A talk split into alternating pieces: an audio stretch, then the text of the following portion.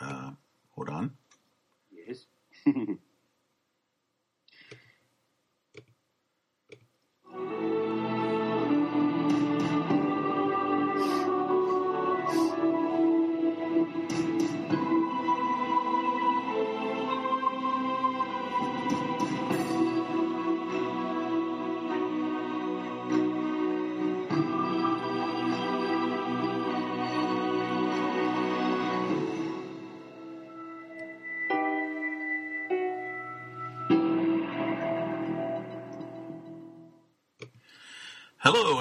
welcome to the Spirit of Fire podcast for October 16th, 2013.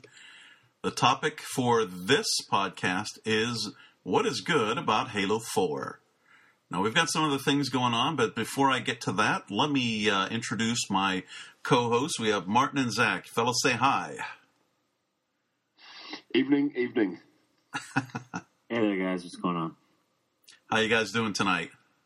Fantastical. Fantastic. All awesome right. as always.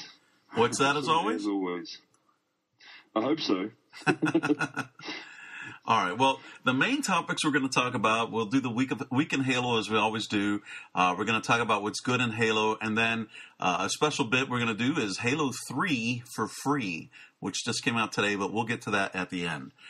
So uh, let's uh, go over the week in Halo. Uh, first things first, we have uh, McFarlane, uh, who has one of the toy licenses for Halo, has revealed that their Halo 4 statue uh, is uh, going to be available for purchase on December 6th.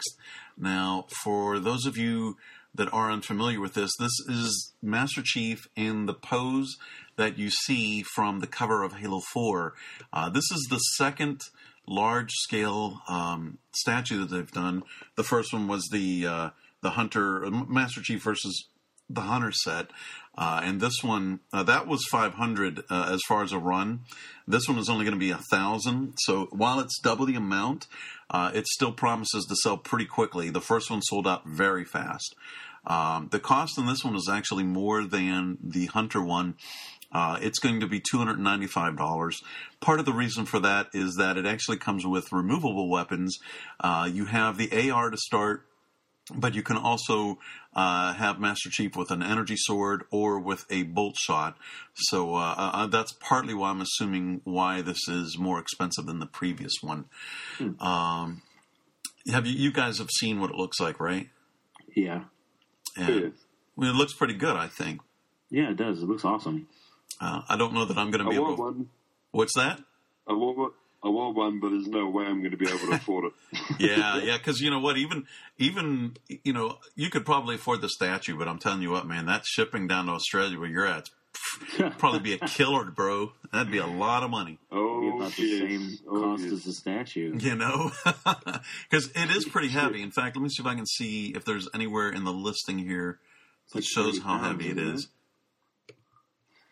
Uh, I do know that it's 12 inches tall, uh, and I'm not seeing anything at the moment. Yeah, I'm not seeing So whether. then, let's like, then we'll say the. What is it? Three fifty US or two fifty US? Two So after- two ninety after five. Yeah. Two two ninety five after conversion. Even though the Australian dollar is supposed to be better than the American dollar at the moment, offer an extra 50, 60 bucks on that with conversion, and then you probably looking at another one hundred because of the size of the box, Right. um, and the weighting of it, and the and the courier um, distribution. It'll probably be about an extra hundred Yeah. So Uh, you're talking about four fifty your cost then. Woo! at least. At least. Now, At I. I will say, and you and I have talked about this. I will say that you know the value of that piece will probably go up because of its limited availability. But still, four hundred fifty dollars is a lot to ask for any one statue. Even two ninety five, I think. Uh, there's a rare few pieces like that that I have in my collection. Again, I do have the Hunter statue, and um, there's some things that I have from Star Wars that are kind of that kind of thing, but that's going from years ago. Um, I personally am not one of these kinds that that buys the really high end stuff. Not just because I can't happen to afford it right now. Even when I can afford it, or when you know, previous to this, um, I just didn't find a hell of a lot of interest in doing that because you never know when you might have somebody over to your house and they're checking it out and you know what if they bump it it drops it breaks you know it's like fuck you you you can't get replacements you know there's no way so I don't want to be pissed at somebody else for breaking something like that. And like Martin, you've got kids, man. There's no way in hell I'd get it if I had a kid. There's no offense on your kids, man. This is just kids in general, man. Something like that, that shit would be lock and key, you know, and and and and you know, it would be in my own private room or something. There's no way I'd have it around with kids. Display case or Yeah. something. Yeah. Just, just, just on that, just on that note, uh, I think I was telling you the other day. I've got three kind of loose Halo Four figures that are that were kind of on the top of my display. Yeah. My son managed to shake my shake my stand, drop them down, and next minute my daughter and my son are playing with them. Uh, I was at work. my Oh, wife man. rang me to tell me. Oh, see, see, that's what I'm saying, man. And those are those are just simple figures which can be replaced. Can you imagine something like that happening with a statue? Especially if he shook that thing down, if it fell on him. Oh my God, that would be a disaster. Yeah. You know? that, uh, good parenting. I probably should be thinking about that first. But, uh, Uh, that wasn't what I was trying to say, bro. That wasn't what I was trying to say. But since we're talking about, no, I'm joking. yeah. But but anyway, yeah, right. But uh, but anyways, yeah, it's a very cool looking statue. Um, uh, you know, I'm appealing to uh, McFarlane now. Maybe I can get one. Actually, what I'm thinking about doing, I don't know if it's going to happen or not, but uh, and I'll make a decision by the end of the week. I am thinking about doing a pre-order contest for this, uh, so that what would happen is, is you would need to send me uh, money ahead of time uh, as your entry for um, for a statue, uh, the cost would be twenty dollars per person. So I would need to get a minimum of, of like twenty people. That would account for the cost of the statue plus the shipping as well. And if I was able to get that many people, then I would be able to pre-order it, and then I would do a live drawing. Uh, I would try to do this video so people could see it, you know, uh, so that you know everything is on the up and up. Um, but this way, uh, you know, somebody out there would be lucky enough to uh, to get one. Um, and if we got more uh, more than twenty, that would be great. You know, the more the merrier. Um, but we'll see. You know, I'm not sure if I'm going to do that yet. But uh, stay tuned to HaloFanForLife.com on that. Okay, the next So- thing. Oh, go ahead. What? so I'm guessing no international orders for that. Well, no. Uh, and you know what? Here- here's the thing. Whoever wins would still have to pay for shipping. Ah, there you go. So, you know, because it would be shipped to me first because I'd have to pre-order it like right away, and you know, and then I would do the uh, then I would do the the drawing. So, you know, that's one thing that would be part of the contest is is you know if you win, you you have to pay for shipping to yourself. But you know what? On that note, though, if you were lucky enough to win, Martin, still, if you put in twenty bucks, then that wouldn't be so bad. You know. It's it. You know. no worries. Yeah. But uh, okay, so uh, the next thing then is that uh, uh, Dark Horse Comics has come out with Halo Initiation number three. That's the last in this miniseries, and it wraps up the story of Sarah Palmer before the beginning of the video game Spartan Assault. Um, uh, of course, I have this. In fact, I was lucky enough last month uh, when Zach was here, we were able to get uh, the second issue, uh, and I was able to get uh, issue number three uh, this time around. Got my two copies as I wanted, um, and it wasn't bad. It moved along really fast. Uh, and that's something I think I kind of didn't like. It, I think this series could have easily been stretched out to six comics, but I think because um Spartan Assault came out in uh, what was it, July or August, uh, that they didn't want to spread out the comics too far away from the release of the game, so they only did it as three issues. Uh, the artwork in it is pretty good. The cover is certainly better than number two. Number two was uh, really, um, you know, not to say that it all wasn't comic booky, but this one was really the second one was really comic booky art. You know, meaning that um, she kind of had this weird pose to her, and she looked a little too girly, and you know, just it it like the first one looked more like a painting. The third one, same thing, looks looks like a painting, and I believe that's what they probably were, and they looked good, and I think they did justice to the series. Whereas the second one makes Palmer look a little bit like a sex object, and I think we all know she's not that. She is far from that. You know, She's a little too manly to be a sex object. Yeah, yeah, you know, so uh, so yeah. Um, but anyways, but Halo Halo Initiation number three was good. Uh, I certainly recommend getting it. Uh, and of course, if you buy it, there is a code in each one that you can get the digital version as well. So if for some reason something happens happens to your hard copy version, you will have that digital version. Um, and you can find those uh, typically at any of your local comic book stores, who I most definitely recommend buying it from because uh, buying from your local comic book store uh, supports your local local economy as opposed to buying from anybody online. If you do buy from online, then I would say to buy buy directly from the source from Dark Horse if you're if it's possible. Okay, next thing, uh, as always, we uh, talk about the Halo Bulletin. And uh, there's a few things to bring up in this. Uh, one key thing is that uh, Majestic, uh, the DLC map pack, is no longer needed for Team Slayer. Yeah. And Good. Good. yes, and and and the thing is, there were immediate responses to that. Yeah, Uh, I saw that the other night. yeah, previous to that, uh, I gave this analogy, I think, in last week's podcast, and I'll do it again here, adding in what happened now. Um, previously, Big Team Battle used to run somewhere around 7,000, and when Majestic was not part of it, it was at about 3,500, and then when, uh, for, for Team Slayer, but then when Majestic became required, it dropped down to about 700. So it, it was only 10% of what BTB was, or if you look at it the other way, it, it dropped about 80% of what its population was in Team Slayer when Majestic became mandatory. However, now that Majestic was taken away and it's back to being just Team Slayer and no DLC is required, those numbers are back up. In fact, the other night, uh, I think it was, well, it might have been just yesterday. Uh, I was looking and BTB was about 5,000, but Team Slayer was actually up to 2,900. So that actually surpassed it's the 50% mark of where it was before. So that really just shows you there's a lot of people uh, that wanted to play Team Slayer that did not want to buy the DLC, you know, and it really just is another uh, point to show that there needs to be a DLC only playlist separate from your core game types, you know, your playlist. Team Slayer should never have to have something that has something mandatory. That's something that most everybody likes to play. You know, when you've got a smaller group with you and you don't really feel like going into BTB to get a lot of randoms, you go into Team Slayer. That's something you should do, you know.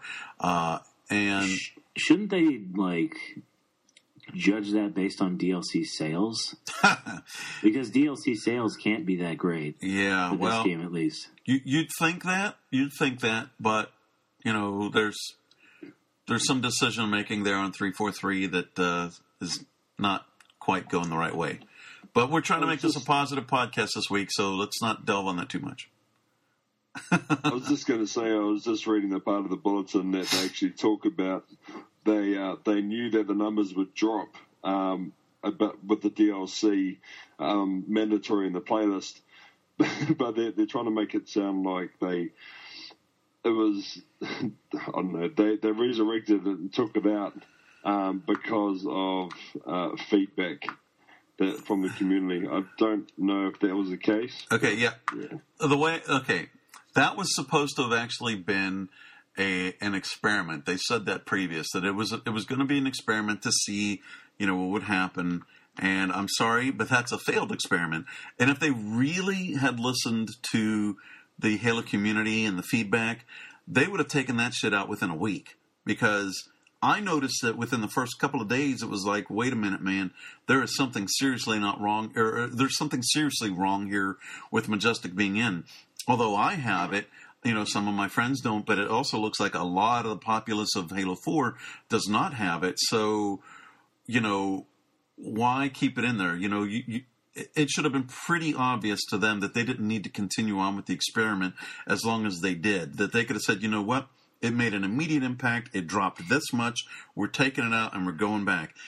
Eh, You know, eh, so I you know, so you eat a little crow. Big deal. You know, you do what's right by the community. But you know, the people that have Majestic is a variable somewhere in matchmaking. They should be able to pull that data and see how many people have it, how many people don't. Is this a good idea? Is it not a good idea? right, right. I mean, I think that I, I can't remember exactly how many how long in, but Halo Three never required DLC until like long after it was Yeah. released. It was much later, definitely. Yeah. Now, now, since we are mentioning this, um, you know, I got to say, with the population numbers that are there, uh, they need to come up, and there's a few options that they have to do that. Uh, one thing with regards to DLC is, I think now they need to do a DLC sale for Halo Four. Oh yeah, It, it just it just really needs to happen. Yeah. You know, if they expect to get in, any kind of numbers back, they need to do at least a fifty percent sale. You know, and slash that. Now, that said, because the Halo Four Game of the Year edition is out, and that's forty dollars, you get the game, you get all the DLC.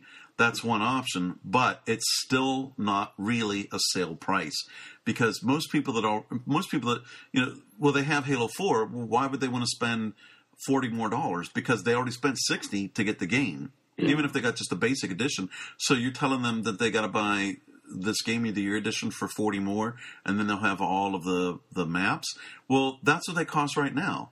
You know, it's ten dollars per. You know, per for Castle, Crimson, Majestic, and the Champions bundle. Those were all ten dollars each.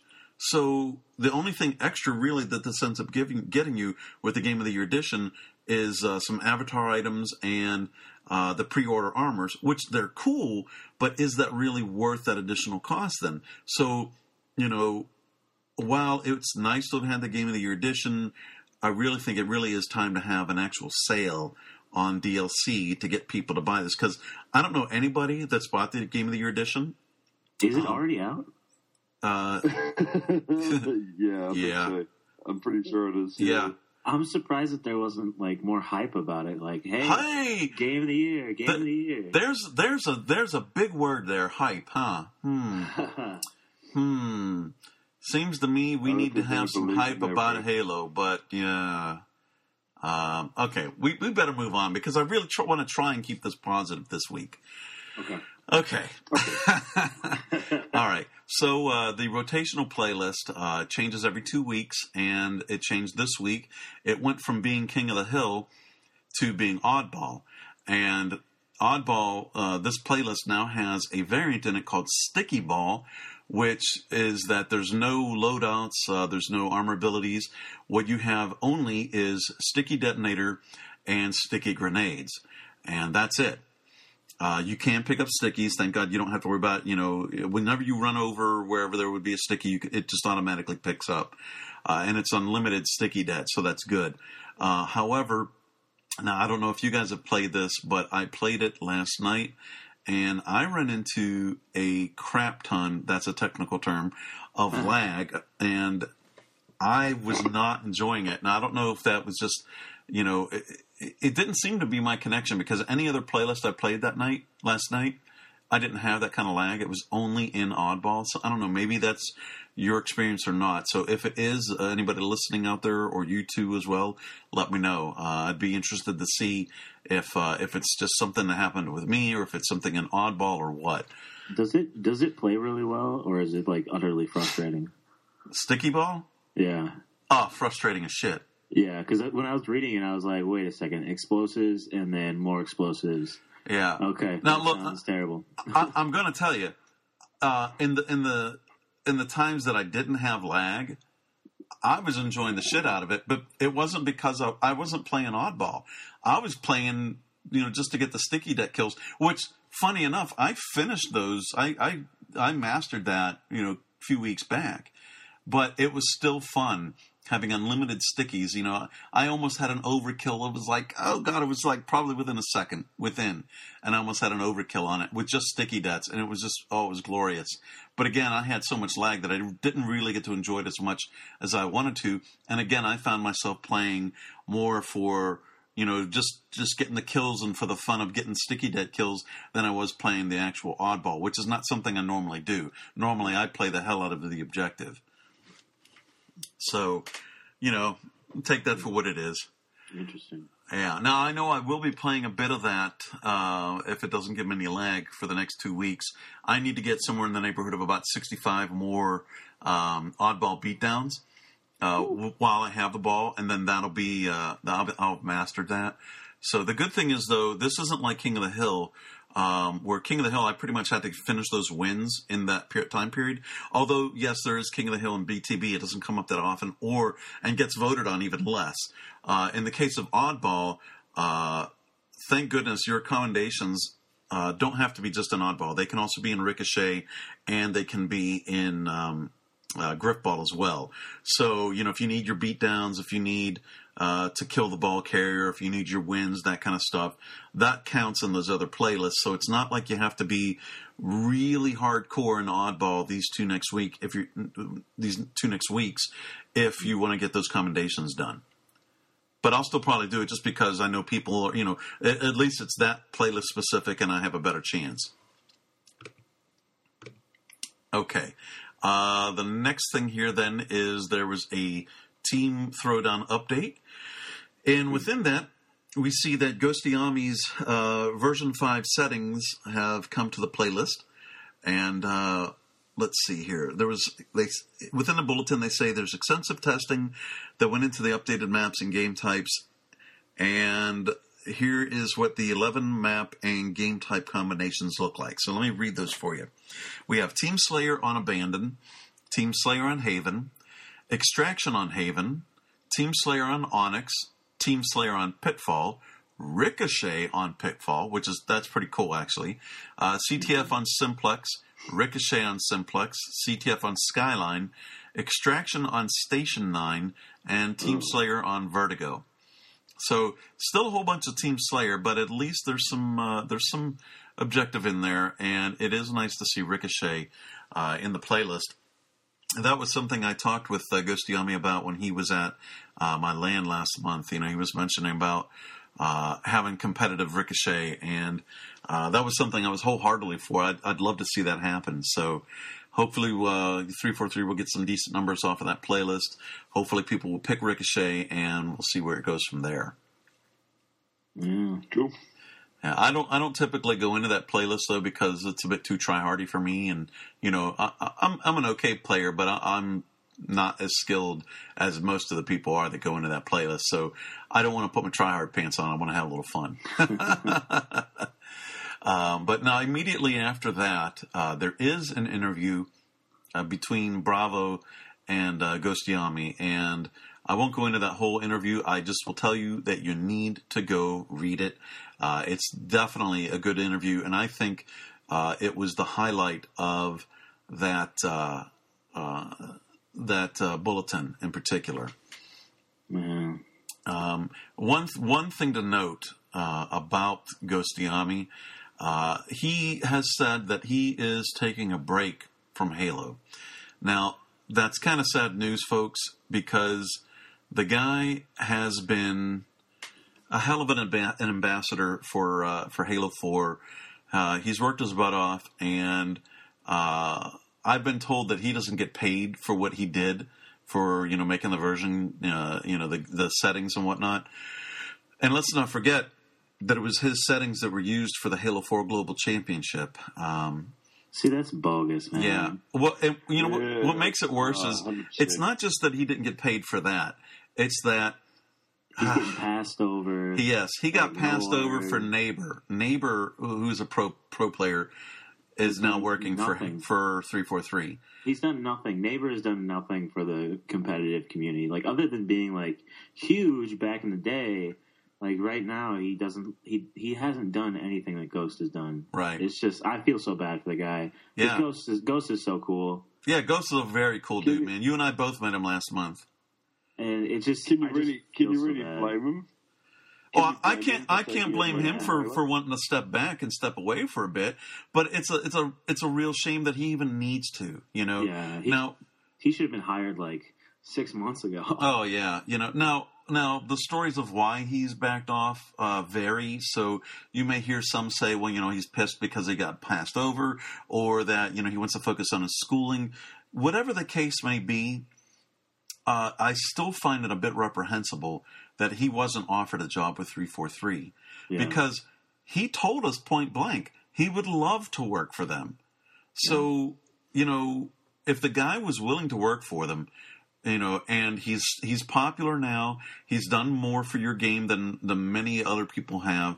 Why wouldn't you want to hire this guy? You know, the guy definitely knows his shit when it comes to uh, pro settings. You know, um, and you know he him talking about wanting to do some kind of a ricochet, you know, pro, pro ricochet stuff. That'd be great if you know you could get pro ricochet into uh, competitive Halo. You know, by the way, we'll speak about Yeah. competitive Halo in just a moment too. But um, it's just a, it's just a real shame, and you know I, I find that a bit of a travesty that you know the Halo community is losing one of its biggest supporters, even if it's in the short term. Um, you know, just because of whatever oversights or failings by other people. You know, Yeah.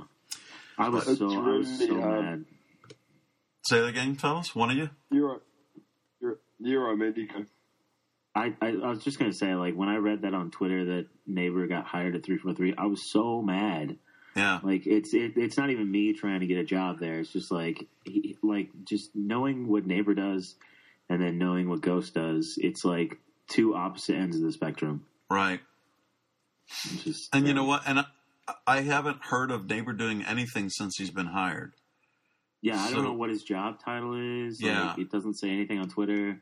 I thought about creeping on his LinkedIn just to see what what he has there. Right. You know, and so, you know, if you hire somebody and, you know, you're supposed to be this great developer, then, you know, maybe you should promote that. Say, hey, you know, we've hired this, we, we've hired one of our, one of the Halo Pro players, you know, and, and here's what he's going to bring to our, you know, our team, and this is what he's going to do.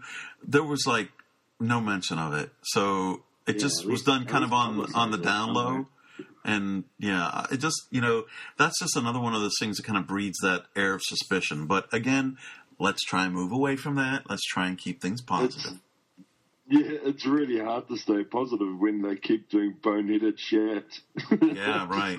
just so, just, just so sick and tired of, of just stupid decisions and hurting the community. I want to stay positive, man. It's so hard though. Right. Well, let me finish What do you on, on the bulletin this week. Uh, the bulletin this week, the last thing is, uh, as always, it's the screenshot spotlight. And this week's subject was Forge. And um, there were three shots in particular that, that I really liked. Uh, there was one that was called Jurassic Park 4. And it was a warthog that was parked in front of what looks like the gates to uh, to Jurassic Park. The person that made it was very uh, um, very creative. They used the uh, the wires that are for Dominion as part of the uh, the gate, and they looked like they were kind of torn down. So it was a really cool view. I, I definitely say you should check that one out. Uh, the next one that I liked was called Pillar of Autumn, and the person that made this one, oh by the way, the previous one, the previous artist was IG Electric Feel. Um, the the next one is called Pillar of Autumn, and that's done by Paul the artist. And uh, when you look at this, this was done on uh, the map Impact, and they did a phenomenal job of recreating the Pillar of Autumn using uh, forge pieces. Uh, again, something that I highly, rec- I highly recommend you check out. I was only able to get the uh, screenshot. If I was able to get this map, I'd love to go, you know, actually uh, view it, you know, and see it in Forge itself. It's very, very well done. Yeah. Uh, and then the last one that I like is called Risen. And the reason why I like this, they uh, they used a filter on it, uh, so that it's black and white, and it looks very much like the scene where Master Chief uh, in that uh, in that video from E3 where they show Halo for Xbox One. Uh, it looks like that scene where Master Chief is looking at that Forerunner um, structure, object, you know, whatever you want to call it, War Sphinx, you know, whatever you want to call it, Mendicant Bias. It, it's that scene, and again, the person did a phenomenal job of capturing that scene uh, within Forge and, uh, and and using the um, uh, like I said, the filters for that. So those were the three that I liked. Uh, did you guys have any other favorites yourselves? I usually I usually skip over that part. Yeah, typically, I, I and last few weeks I had been, but uh, th- I decided to get into it a little bit more. In fact, the part of the reason why is that I, I have been wanting to actually submit something for this, and um, so I wanted to see, you know, what next week's was going to be, and uh, I didn't get the chance to get one in for their, uh, for this week. So you know, we'll see how it goes. But uh, yeah, Uh, so that's it for the Halo Bulletin. Um, you guys have any other thoughts about what happened in the uh, bulletin itself? Mm, not really. No? Okay. All right. Well, next up then, uh, New York Comic Con happened this past weekend. And uh, there was a Halo presence there. Uh, there was uh, a bunch of signings and panels as well. Uh, on Thursday, there was a, uh, a signing by Frank O'Connor. He signed the Halo Mega Bloks Mammoth poster. Uh, it's something that I hope I can get a one of, even if it's not signed by him. I hope I can get one of those posters. Very cool looking. Um, the next thing was around the same time. Chris Schlerf uh, was uh, from 343 uh, was hosting a panel, um, uh, and it was called "Rewriting the Classics: Modern Sci-Fi and Comics," uh, and that had to deal with Dark Horse as well. Uh, then um, Frank and Chris both were at the Dark Horse booth later in the day. there again, where there were some giveaways. in particular, Mega Bloks gave away the mini Spartan yeah, that's the same one, in fact, that they gave me about 40 or so of for the LAN. So I was telling everybody that uh, that was worried because they didn't get theirs from San Diego uh, Comic Con. I said, "Don't worry, there's going to be another opportunity." And in fact, they only gave five thousand of those, which is, by the way, a huge number at San Diego Comic Con. They were giving away upwards of ten thousand at New York Comic Con. So we're talking fifteen thousand of those minifigures. So folks, please, for the love of God, don't spend any big money on those figures. They're plenty. There's plenty of them around. You don't need to get it right away. Don't spend $15 on it. I'm sure in a month or two or whatever, you're going to find these for $5 or less. Or if you keep watching my site, I still am having contests and I'm still giving these things away because I still got plenty left. So, you know, that that's an option for you. Um, beyond this, there was uh, Halo products that were shown uh, again at the Mega Bloks booth, the Dark Horse booth, Tor Books, DK Publishing, which again DK Publishing uh, had uh, the recent Halo 4 Essential Guide. Uh, they were probably showing that. UD uh, replicas, and of course, Rooster Teeth was there as well. Unfortunately, this was a year that I wasn't able to go. I really wanted to, but with my current financial situation, unfortunately, couldn't do it. Hopefully next year. All right. Um, that's pretty much it for the week in Halo, with one exception. The last thing here is a little bit of a topic I want to mention and talk about, hmm. and that's that AGL, or Arena Gaming League, switches to Halo 3 for their next tournament, and the next tournament being AGL 10. Um, I got to say, personally, even though I'm not going to it, kind of think it was a douchebag move for a couple of reasons. Um, they decided to do this well after registration had already commenced, and you have to make a reasonable assumption that people that signed up for this did so thinking that it was going to be Halo 4, which is what it was touted as being. So, you know, what if they haven't played Halo 3 in a while, or what if they didn't want to play it, or whatever? They've made all these plans. They probably put some kind of money out for airfare, or you know, for, or for lodging. You know, putting their credit card down to to res- reserve things. So that was kind of a not a very good move. Now I understand, you know, with Halo 3 being free right now. In fact, it just happened today, which we'll get to later. Um, that maybe they were doing that for nostalgia reason, reasons, um, but it's kind of a kick in the teeth both to the community as well as 343 because you have to consider 343 backed these guys and even have advertised AGL on the Halo 4 dashboard. So all of a sudden AGL says, well, you know what, we're going to go with uh, Halo 3. Um, not really liking that decision. I mean, ahead. it still is both they still have both. I, I think the latest numbers, which is kind of sad, is that there's like 22 teams signed up for Halo 3 and like four teams total signed up for Halo 4. Right. Which is yeah. sad. Yeah, I, I mean, it, it's definitely telling. I mean, obviously, business wise, for them, they think they made the right move. But if yeah. 343 turns around and says, hey, you know what, fuck you guys, you're not supporting our, t- our uh, game, so we're not going to support you any longer. I mean, AGL is the last Halo tournament thing around, and if they're not getting any kind of support from the developer, then then what? Yeah, it's. Uh, I I think I think what it really. I don't know where this was spawn from, but all of a sudden, all over Twitter, I just see, oh, let's go to Halo Three. Like, let's play Halo Three, which is which is fine. It's fine, but what doesn't make sense to me is like six months after game launch, when everybody was really unhappy, why didn't they go to Halo Three then? Right. Like, And why would they- movement? And why would they wait until after registration has already begun for one of their tournaments? If anything, they should have said, okay, AGL 11, we're going to be Halo 3 only. Instead of switching it when people have already registered, you know. I mean, there's there, there's most likely some people who are new to the franchise, like Right. you know, maybe started in Reach competing, and they've just you know heavily competed in four. Now to say, hey, you can play three or four, it's kind of like, well, nobody's going to play four, so we have to play three.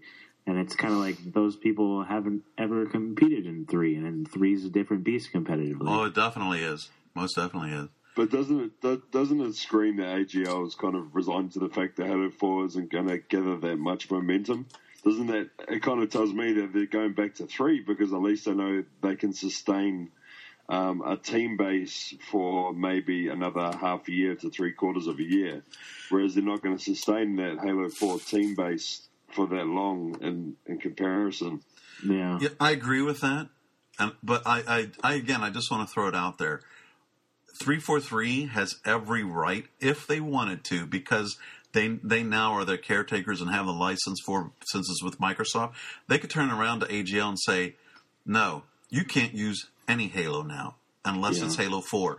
And the, and from what I understand, and I'm not a lawyer, but from what I understand, by law they could do that because, you know, unless there's a contract that AGL has with them that specifically states that they can use whatever game for their franchise for their tournaments, uh, if there's no contract or the contract has only been for Halo 4, then 343 could say, well, no, you're nope, you can't use it at all. No Halo. And AGL is is only built on Halo, so if 343 were to take Halo away from them, they would sink. They'd be done. yeah. You know, so they're kind of biting the hand that feeds them. I understand why they're doing bit, it. You know, I understand why they're doing it. I do, but um, you know, as much as we all love Halo Three, uh, you got to find some way to support the most recent game if you're going to want it to survive in the future. And you know, we'll again we're going to touch a little bit more on this with with our Halo Three talk, but you know, as much as we've been you know kind of dissing Halo Four in the last few podcasts, um, it's still something that we need to consider that uh, you know we all would like the franchise itself to survive, and Oh, Oh, most of course. you know Yeah. so in Yeah, order for that to do that you know we shouldn't always want to look backwards you know there are certainly major portions to this where we need to and we'll talk about that in the next section but um you know for for pr- pretty much the only gaming league out there for halo uh, that being agl to switch back just really you know again i understand it but it just it doesn't bode well for the community uh, or uh, halo 3 or themselves in the long run in Yeah. the long It, term sound, it, sound, it sounds silly, but I mean, in a way, I'm kind of thankful for it because if there's, if there's one thing that's going to make three four three step step up and say notice is when um, organisations like that actually take the proactive stance and go to do things like that. That I'm kind of thankful for it in that sense. Is that in that sense i do Yeah. in that sense i understand and hopefully 343 will take some action to that but not in the not in a manner of you know not in the manner of taking stripping it away from AGL, but you know doing something within Halo Four to make it better so that AGL will want to use Halo Four. That's what should be the exactly. goal. You know, that's what the Oh, goal should be. Well, I mean, hundred percent? AGL is pretty poorly run anyway. um, they haven't paid some of their competitors I heard that. like two and a half months to three months. Yeah, I've heard that. Um, so people aren't really happy with AGL, but I mean, before it was the only Halo competitive, you know, scene. Yeah, Um, I don't know. I think this is just another bad kind of like trying to jump on the bandwagon and still have like followers and like people who pay attention to them because like like I said, I don't know where this movement started. Like, oh, let's play Halo Three, Halo Three for AGL ten, blah blah blah. Like I have a Yeah. feeling where it came from, but I I don't want to you know name names and draw more attention to anybody. Gandhi? Well, I don't know if it was Gandhi. Was it Gandhi? I don't know. Oh no. Well, I was thinking of someone else. Um, Oh. another community that's pretty cool. Um, but I don't I don't know if it was the person who runs it or themselves as a whole. Right. But it seems I don't know. It seems like a them jumping on the bandwagon and, and another bad move and Yeah. just something to sell sell like product basically. Yeah, yeah. Well, we'll see how that plays out, you know, and hopefully it's um, like Martin said. Hopefully it's something that will make three four three wake up and figure out, you know, what they need to do. But uh, anyway, so that's the the week in Halo. Uh, I do have a couple of things regarding uh, blog specific uh, postings. Uh, I had a few uh, postings for Halo artwork. One in particular was some artwork that I had found, and it's on Halo Fan for Life's Pinterest page.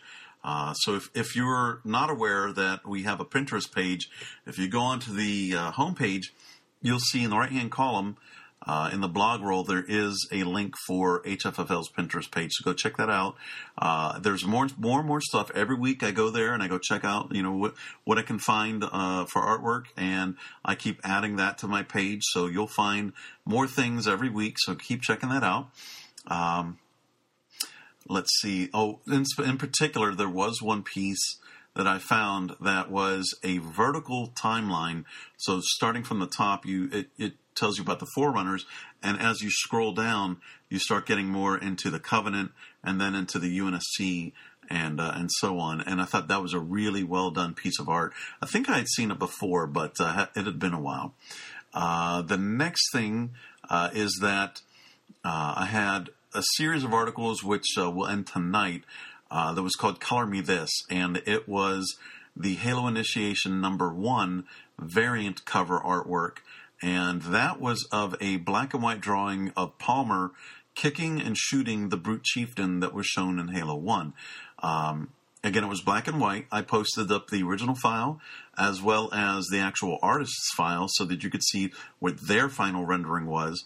Uh, and then over the course of the next few days, I've been posting uh, progression uh, uh, graphics of my my re-rendering that uh, so that you could see kind of the process of what I do, anyways, when it comes to inking uh, a black and white drawing. And uh, I'm I'm not done with mine yet. Actually, we're supposed to have our stuff turned in by midnight tonight. I don't know if I'm going to get mine done, but you know, if I do, I do. If not, that's okay. Uh, I run the site, so I can be a little late. but for those of you out there, by the time you hear this, the contest will already be over. So hopefully you'll turn something in, and if not, that's okay. Uh, hopefully, at least you'll get the chance to have seen the progression of this from black and white to a fully rendered uh, graphic at the end. Uh, let's see. So uh, here's another big thing. This is a kind of big for for us as well as uh, another podcast out there. Halo Fan for Life will be teaming up with Post Game Carnage Report, also known as PGCR, for a multicast, simulcast podcast. Uh, and yeah, it's a lot of casts there in there. So many casts. Yeah. Uh, and arm. so, well, I can sign it for you. It might be worth something, right? Yeah, right. Ha, That ha. was a dad joke right there. Yeah. But anyways, um, so what happened was is uh, Rabowski, the the guy that's in charge of PGCR's podcast, he contacted me about uh, about doing a podcast regarding um, the the downfall of Halo Four. And so I, you know, I said, well, hey, why don't we do this as a simulcast where you know we're we're both recording the same thing. You know, we'll uh, we'll have it. Uh, you know, it'll essentially be the same co- podcast, but you know, if you go to my site, you're going to hear me more clearly. If you go to his site, you'll hear him more- clearly. But the whole point of doing this as a simulcast is to show more of a unity that the community uh, is bigger than any one particular person or one particular podcast, and that you know we're we're a bit unhappy with the direction that Halo Four is going, and that it continues to not be supported in the best way that it could be. So with this podcast, I'm inviting several other community folks. Um, I've talked with Addicted Chaos from HaloDiehards.net, and she's agreed to be on the show. Uh, there's a couple other people that I'm waiting to hear back from. So we'll see what we can get, but it's definitely going to be myself, uh, Rabowski, Addicted Chaos, a couple of his crew.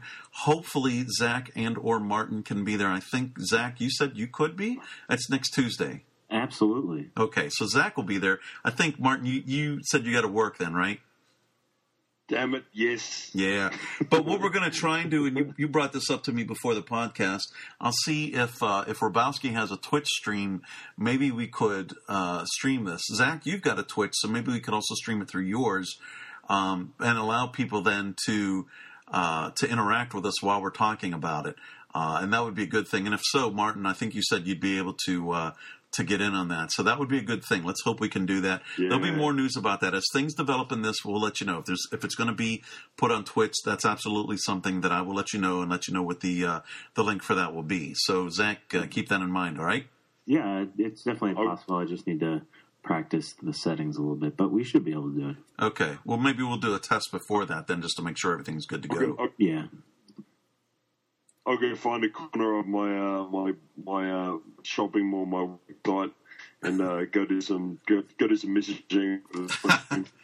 Now, understand, folks, this is going to be a long podcast too, because Rabowski and I last night were talking about the ideas for this, and just talking about the ideas for the podcast was one hour and fifty plus minutes long. Okay, and that was just he and I, and that's not including the other panel members, more ideas that might pop up.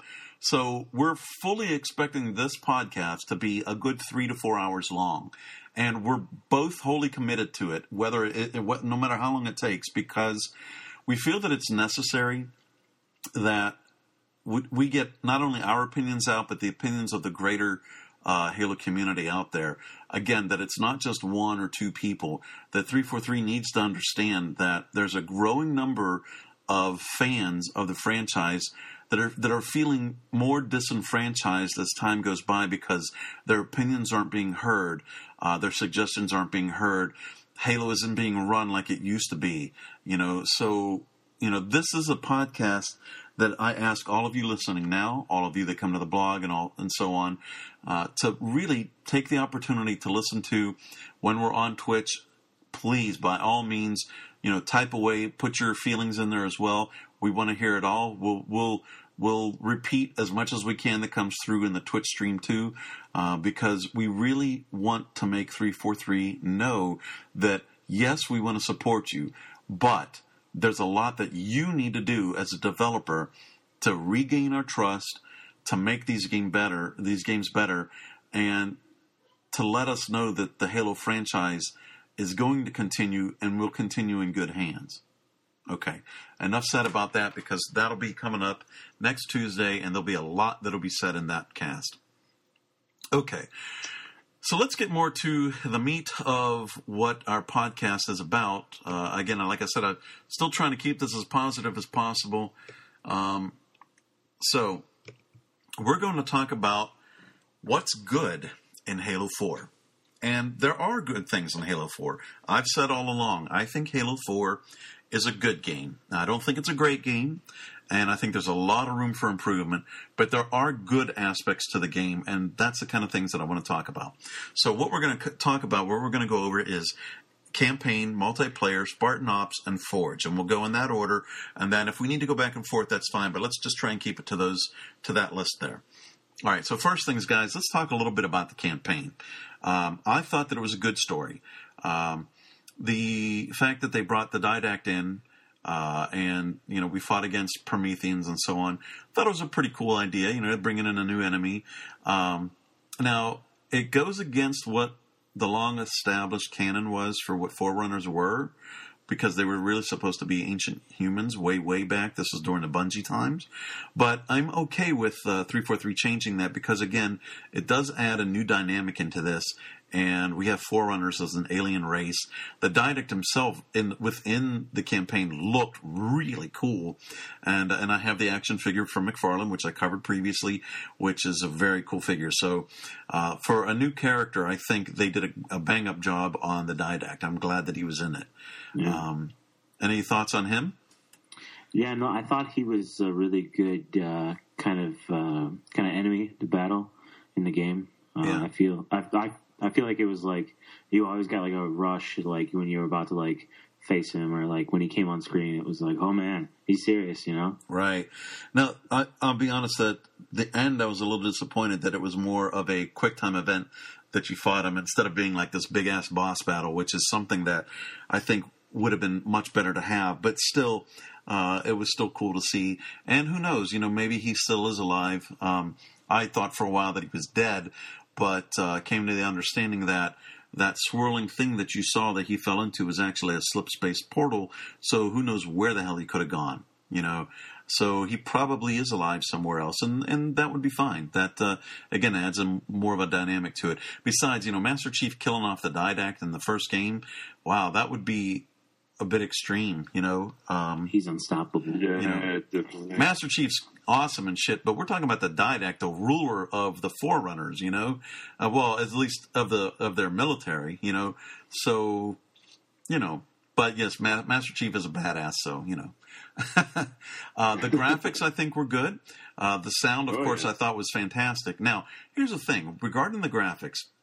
I I was on Podtacular a couple weeks back, and we were talking about this, and both Duststorm and I agreed that the graphics were great.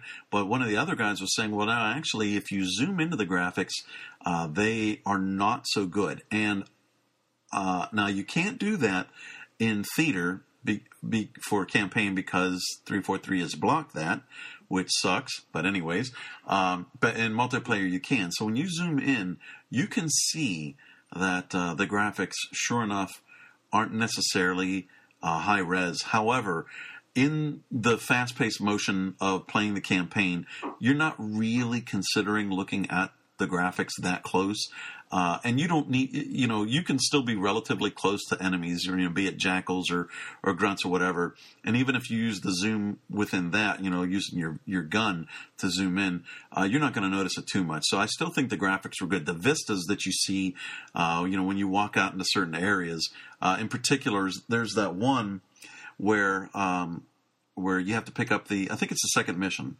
Um, where you finally you're finally on Requiem, and you go through a series of little uh, like caverns, and you come out to this one vista where to the right of you is some damaged parts of the Forward Unto Dawn, and you go to get the warthogs. But just in front of you, uh, the music changes, and you see uh, these huge Forerunner structures in front of you. Uh, those vistas are just beautiful to see. So I still think that they did a pretty darn good job with the graphics in uh, in Halo Four for the campaign. Yeah I agree. I agree. Some of the stuff when I saw it I was like oh man. Like th- this is legit. Like they put a lot of time. Like it shows that they put a lot of time into the campaign for sure. Oh, Like, yeah. the sto- story the rendering the you know every, how everything ties together. It's just Right. fantastic. And I think with regards to Forerunner structure, I think that uh, they certainly kept the theme going there pretty well from previous Halo games. oh yeah You know, yeah, they added in some, you know, some of that orangish red in there, but that's okay.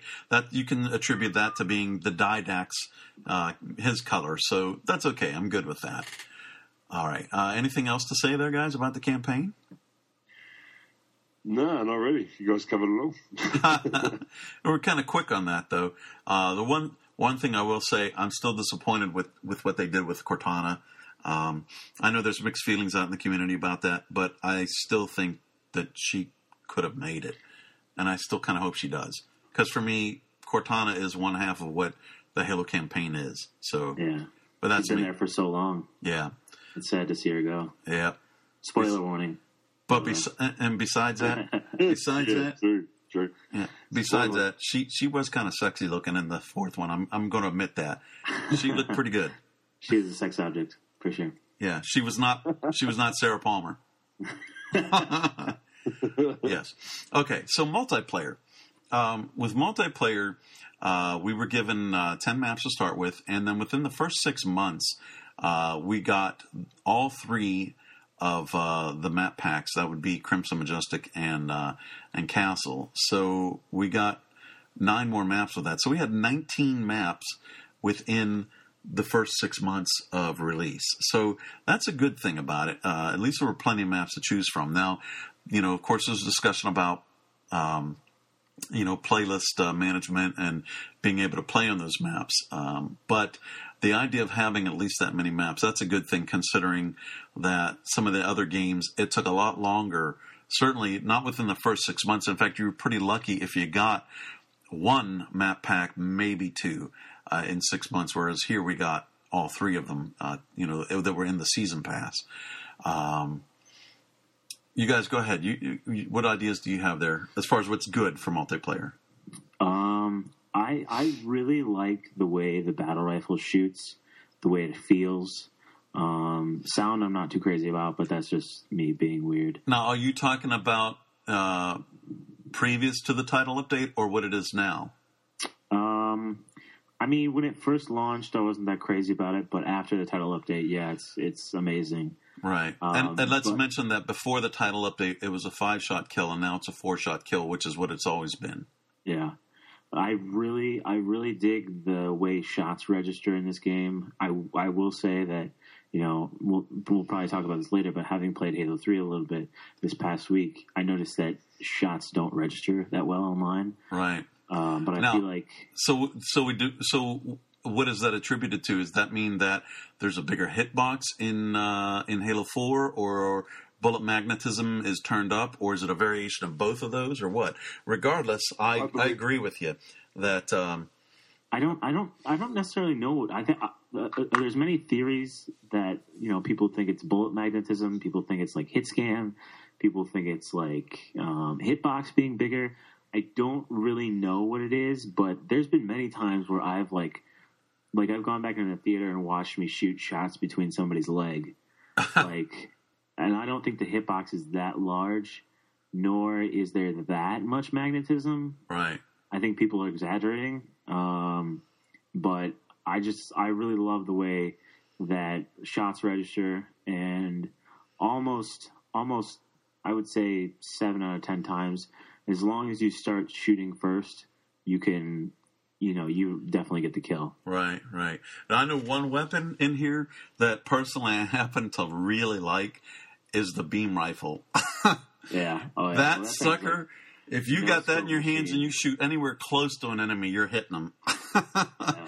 Maybe that's not so skillful, but God, is it fun? Well, I've, I've noticed that they tone it down a lot. Like when it first, when like when the game first came out, I was like, I don't know how I'm getting so many no scopes. But now I've played a bunch of snipers the other night, and it Mhm. was it was a little bit more difficult to get uh, snapshots of the beam, but it was still relatively easier than the human for some reason. Right, right. So, what? Uh, since we're talking about some of these weapons, uh, do you guys like uh, any of the Promethean weapons? I I I really Binary. like the beat or the what, what's it called the uh, Binary rifle. The binary rifle, Binary. yes. And the light rifle. I really enjoy the light rifle on larger maps. It's really easy to drain people's shields cross map. And it's also really good for um, inflicting a lot of damage on vehicles. Uh, Yes. You know, so that's something to consider too. Um, I have a loadout in particular that uh, it's for driver gunner, and I use a light rifle for that so that, you know, if for instance I happen to get jacked out of the vehicle, then I use my light rifle to just tear into the vehicle that was just taken from me. Um, the binary certainly uh, it's a good weapon. Um, I happen to really like the disintegration that happens once uh, you shoot somebody with that. You know, it's a really feels like a powerful weapon. There's a bit of a kickback in it. Only two shots with it, but still, you know, used used wisely and effectively, uh, it can be a very powerful weapon on the map. Yeah, I feel like I feel like they did well balancing like that and the one shot kill. Like because you only have like was it two bullets? Right. And and also like as soon as you scope in, you can see whoever it is halfway across the map. So Right. I think they balanced the insta kill pretty well on that. Well, and then you know, talking about balancing. So when you're scoped in, it's got that laser, so anybody knows whenever you're seeking them out because all of a sudden they see that shit and they're like, "Oh shit, Yeah. I better run." Yeah. Um, I've had a ton of fun using that in uh, in Binary Slayer, uh, which, if I'm not mistaken, was created by Kynan Pearson, uh, who is unfortunately now no longer with 343. He's moved on, but uh, it was uh, that's a fun game type. I still enjoy doing that from time to time. Um, let's see. Oh, with regards to some of the other weapons, we have. Um, uh, let's see the uh, Covenant weapons. Uh, there's the Storm Rifle, and uh, now I myself I love the all the commendations. I'm doing pretty good in that. And so when I finished up with the assault rifle, I immediately moved on to another automatic weapon, and that was the uh, the storm rifle. And uh, honestly, all of them, that and even the suppressor, uh, I found could be quite effective if used in close range. Um, you know, it, I thought that was a pretty decent weapon. It certainly tears up shields a bit. Um, and I guess that's all I need to really say about that one. Now, what do you guys? Uh, what other aspects of multiplayer uh, do you like? I think the um, the actual scale of the of the maps. I, always I've always kind of been a big team player myself. I, I love big team. Um, I guess that is kind of a detriment in some cases, but uh, um, I I love the size of the maps. I love I love the kind of open vistas um, that you can play in. Mm-hmm. Are there any Um, particular maps that you like of those of those big ones? I love some of the DLC ones. Um, offhand, just forgetting the names. Um, just the, I- I suppose there's more open maps um, size wise in Halo 4 than any other Halo title. Yeah. Um, just offhand of memory. But Well, now we know I- I partly like why that. that is too, and, and that's because uh, since Sprint is available for every Spartan, and they can get from one place to another fairly quickly, the maps needed to become bigger, and so that's why we have these bigger maps. Um, myself, I happen to like Exile. I think that's a really fun map to play on. Uh, Yeah. I like the Oh, look yeah, of it. You know, it's got two main avenues to go by and plenty enough room for vehicles. Uh, whether that's you know your warthogs or or uh, banshees, and then what used to be unfortunately the scorpion that was taken away now replaced by the mantis, but still, um, you know, I, I enjoy that map uh, tremendously, uh, and I've done I've played that map in varying modes, whether it be uh, you know BTB Slayer or CTF or even Dominion, uh, specifically uh, Lockdown. Uh, just had a blast playing on that map. I just really enjoy it. Um, another map that I think is good and is one of their smaller maps is Haven, uh, and that's you know it's not Oh, DLC yeah. required, uh, and that is really good for a number of things, uh, but in particular, I find Team Slayer to be fun, and we've played a ton of Ricochet on that map, and uh, I just really enjoy that map. Uh, that probably to me feels like it's one of the closest to to a classic Halo map that we're used to than uh, than many of the rest in Halo Four, and, uh, and that's probably why I enjoy it. You know, it's got. Uh, you know, it's got top and bottom uh, to it. It's got uh, it's symmetrical, which I prefer. Um, uh, I don't know, just the overall look. I just really enjoy that map. Yeah, I it's feel like. funny after. Go ahead. No, no, you, I mean, you go. I was just gonna say, I feel like after Halo Four is just you know passed on, that I feel like everyone's gonna talk about Haven and how awesome Haven was, Yeah, and want like a Haven remake. You know, yeah, I can see that being one of the ones that uh, people want to see remade. Martin, Yeah, I, yeah. No, I was just thinking the um in regards to sort of the, the sandbox and and the um all the stuff that goes on on the map. Um, that as an interactive, what's the word for that? Um, you know, flying, flying in the background, ships coming into land. Um, some of the aesthetics and, uh, and the scenery yeah, uh, awesome. They they make they make some of the uh, the multiplayer maps. It'd be really cool if um, sort of there was another Halo games. After playing Halo Three this week, like like Zach was saying, you definitely feel that there's way more going on in Halo Four than what there ever was in Halo Three. oh yeah. With, You're uh, talking about like, for instance, like Landfall, where you have uh, that one big transport ship that goes overhead.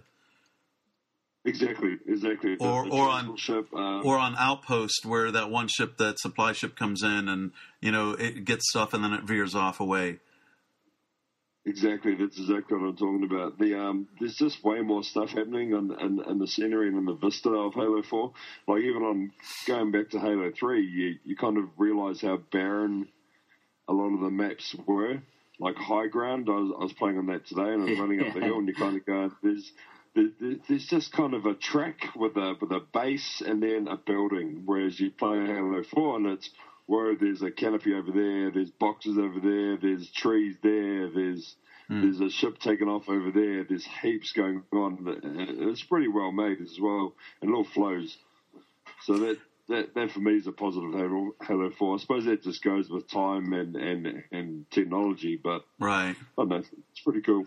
Yeah, I, I like that. Now, I do wish that there was more interactivity with the actual maps themselves, uh, but we did get that in Vertigo, where you're able to shoot uh, each of the power stations and set off the EMP. So I was glad to see that come back. And that map itself, again, that's another uh, well done. I think it's a pretty map. Uh, a lot of ways to go, you know, to get up and down, and and uh, that interactivity certainly added uh, to the experience. Well, how about uh, how about big ups to Certain Affinity? Oh, certainly. Oh, yeah. making making some of the best Halo DLC I Yeah. think we've had in a long time. I mean, Yeah. hard hard to argue when you know you have like standoff and sandbox, Right. but um, I really feel like the second map pack with you know Monolith and Skyline. Um, Skyline's insanely fun. Oh yes. As And- as a small map, that probably is the most fun small map, at least in my opinion. Did they do Pitfall as well? Certain Affinity. Uh I think they did. I think they I think did. they did a they did. real bang Yeah. up job with that. They did awesome. Yeah.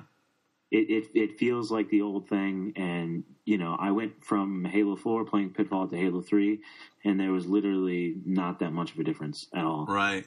Right. Just just with the aesthetics as far as it looking Yeah. more run down. And that you can't get in that top floor, but still Yeah. um still and, and you know what the way that uh Pitfall has been implemented into Halo 4, uh like for instance King of the Hill, there's virtually no difference because the hills are in the same place. You Yeah. know, now granted, you can move back and forth around the map a lot faster because of sprint and jetpack and everything else, but it still has a lot of that classic feel. So I'm very glad that uh, that that map came back in.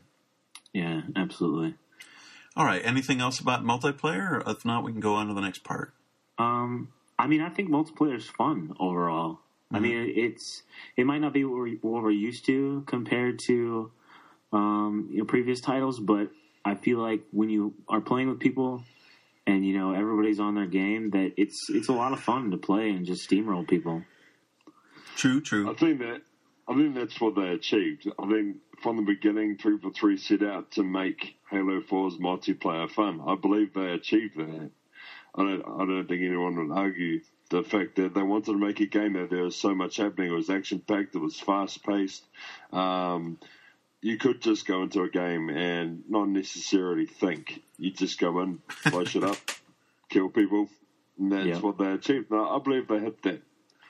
So, yeah. So, so that's certainly good. Now, I, I'm not going to really stay on the negative part of it, but what what we do need to see then from them, that being three four three, is that um, they can continue to give that to us, but we still need to have uh, the competitive side of this.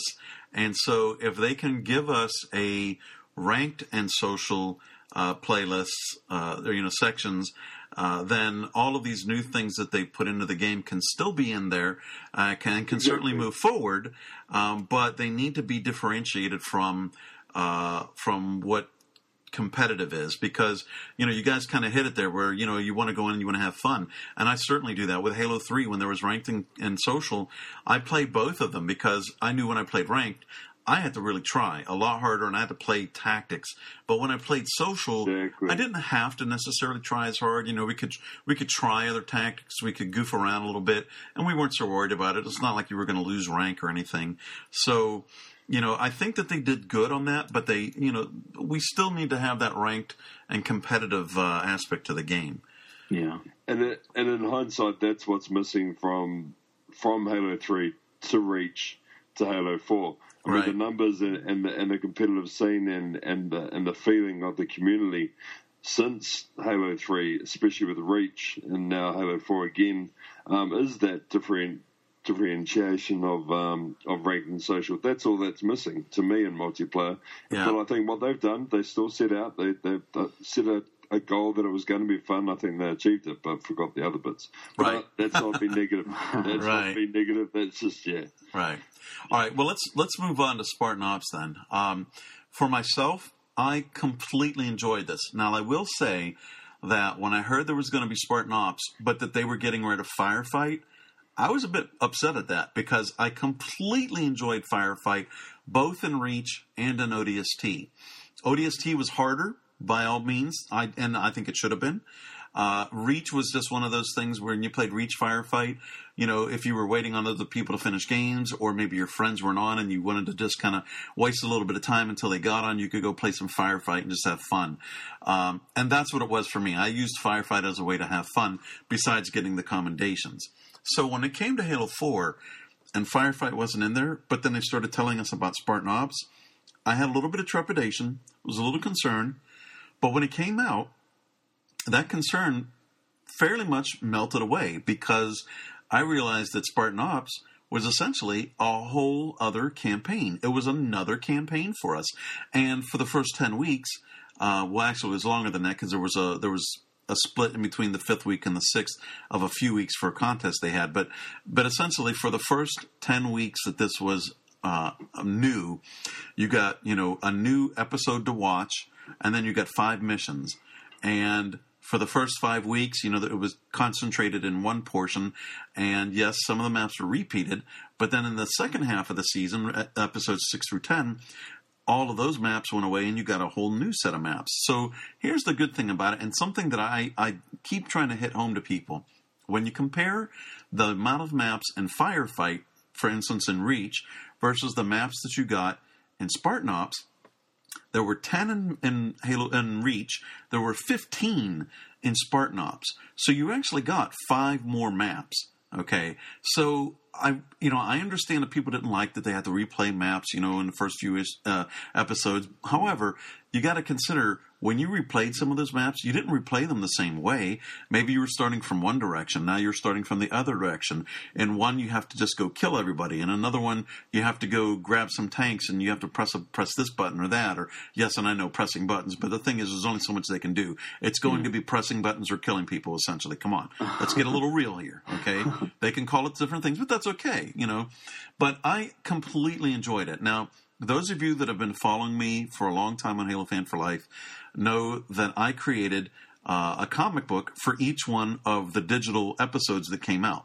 So I, I took it a bit further then, and so that really got me into Spartan Ops, and I look forward to it every week because I knew I wasn't just going to be playing Spartan Ops; I was going to be creating this comic book from the digital asset, which uh, was a lot of fun for me. But even beyond that, you still got to look at it as this was a whole other campaign that was in addition to what we already got. Hang on a second, my dog's barking. I need to shut the door. Oh, quiet. All right. Shut up, Annie. Ah, I love her. Oh, I love her to death, but my wife's got to learn not to bark in the house. No, I'm joking. Ah. Well, she better not hear this one, right? I hope she doesn't listen to this. Yeah, right. anyways, anyways, uh, I'm gonna pay for that one. Oh well, I'm going to out. Oh yeah. but anyways, um, so yeah, it's it was a whole other campaign that we got to enjoy, and what was great about it is now besides playing like Master Chief in the campaign, now you got to play as your multiplayer Spartan in Spartan Ops. So that was something that they kind of took from Reach as well. So you got the best in Halo Halo 4's campaign by playing Master Chief, but you also got the best from uh, Halo Reach being put into Halo 4 as a campaign that you used your multiplayer Spartan with. So that was something I really, really enjoyed. Um, again, I wish theater was available for Spartan Ops. In particular, Episode 7, Chapters 2 through 5 were all about the Infinity. And myself, oh my God, there's so much I would love to be able to get screenshots of in there, uh, and it would work for the uh, the web series that I want to do. Well, really, a lot of it would, but because that was on the Infinity, that would have been great. So, you know, it's something I keep bugging the hell out of three four three four. Now we're gonna get it, but you know, hopefully the next game, though we shouldn't have to wait that long. But anyways, uh, Spartan Ops for me was enjoyable. Now I know, uh, for instance, if I were to try and play this with Martin, uh, the connection that seems to be for long distances playing Spartan Ops does not work all that well. Oh no, Yeah. no, no, no, no, no, no, no. Right. I had the same issue when I tried to play Spartan Ops with friends that were in England. So that was a little bit of a shortcoming there. Uh, but for those that I played with uh, in the States, no no real issues there. And, uh, and always was a lot of fun. Now, Martin, did you play Spartan Ops at all uh, other than with people from the States? No, but I, I did uh, Spartan Ops solo on Legendary by myself. Okay. Well, so you did play it, though. You just didn't Oh, play it with other yeah, people. I- Did, No, did- no, I love I, I love Spartan Ops, man. The best thing about Spartan Ops for me was if, was their new content every week. It gave you something to look forward to right. um, on that on that on that release day. But um, no, I love Spartan Ops. Uh, it was just unfortunate I couldn't play with um, even saying that, man. Even even playing with people in Australia, um, Wow. all that good on as well. Um, but yeah, I think America's internet's a lot further further ahead than what Australia's is for some reason. Yeah, well, that's a shame, but but at least you got to experience it and enjoy it for yourself then, and uh, and that's something Oh, yeah. I wish could have continued. Uh, I know, you know, a lot of us wish that uh, Spartan Ops sort of went beyond uh, season one, and in fact, we kind of felt like that's what we were told, and we didn't get that. So, you know, there's, you know, we still got a year out at least between now and the next game. Um, yes, it would be some money for for three four three and Microsoft to invest in, uh, but between here and now, you know, they they got to give us something. You know, I uh, kind of, I kind of, I kind of wouldn't be surprised if uh, Microsoft turned around when Xbox One launches, did they do some kind of episodic Spartan Ops um, from Xbox One's launch, not even have it on a disc or related to Halo Four, just carry on the Spartan Ops. oh, so you're saying like a game, kind of like like The Walking Dead was, that you could buy that exactly, because I mean, look straight at from the- Xbox look at- Live. I mean, Oh, you're a bastard! Shut up. Okay, I'm editing that part out of the podcast. I don't want him to know that. Mar- Mar- Mar- Microsoft and 343 have both said that that's they believe that's the way of the future is episodic content like Walking Dead. yeah. So it would not surprise me one bit. Oh God, you suck. That better not happen. I mean, uh, it would be it would be cool for those that have Xbox One, but God, I would be sorely missing out on that because I won't be able to get it Oh. right away. But think about it, man. That that that'd be ideal. It, it would cover that gap between November and possibly November next year Well, between the next yeah, content. and, and and when you look at when you look at The Walking Dead, the way that they did that, you know, it was one episode, and then what? There was another one that came out. Was it a month after that? And they I did it. They did it. Was it like once a month? It came out with a new episode, or once every few weeks? Yeah. See, now Yeah, that would that would work. That would work because that would give three four three enough time to develop the next episode. It would give uh, whoever the company was that was doing the animation, you know, a whole month to work on, you know, those videos. So, um, yeah, that could work. You know, who knows? Now, here's the thing: if that's going to happen, three four three and Microsoft, listen up. We need to hear it. We need to know what's going on. You can't be so secretive, folks. You know, we're starved for information. Us Halo fans that have been with you and have stuck by you, we need to hear something, okay? And I'm, I'm not talking, you know, like fans like me that have blogs and podcasts, but the general populace of Halo fans needs to know something. Now, people like me that have blogs and podcasts and so on, we need to know as well because that gives us more content to be able to give to our, our, our friends and fans and followers that also helps to keep the Halo brand and franchise alive. So, you know, this time around, you, you, you just got to give us the info. You know, It, it, It- builds the hype train. Right. It, it it it doesn't hurt anything, you know, for sure. Okay. Uh, anything more about Spartan Ops, guys? Yeah. Um, I I played a lot extensively with you, All right. just you know to get you know to play it and also get you know the uh, my rank up a little bit. Sure. Um, it was great with double XP and like that perk with the specialization. Like, Right. Yeah, and yeah, now that you mention it, you're right. So when the game first came out, we could get uh, double XP uh, through um, Doritos or through Mountain Dew. And if you played matchmaking, you know, that could help you. But if you played Spartan Ops, I came to realize that um, where matchmaking you could get maybe 3,000 credits. In Spartan Ops, you could get like six to 7,000. Well, now you get double XP, you double that. And if you have the perk that gives you uh, additional XP, which was 20% more, you got that on top of it. So there were times where I was getting 13, 14,000 XP in a game, easily. in just one game of Spartan Ops. Uh, and that is in part. I didn't realize that until closer towards the end of my uh, my march towards uh, you know Spartan rank 130.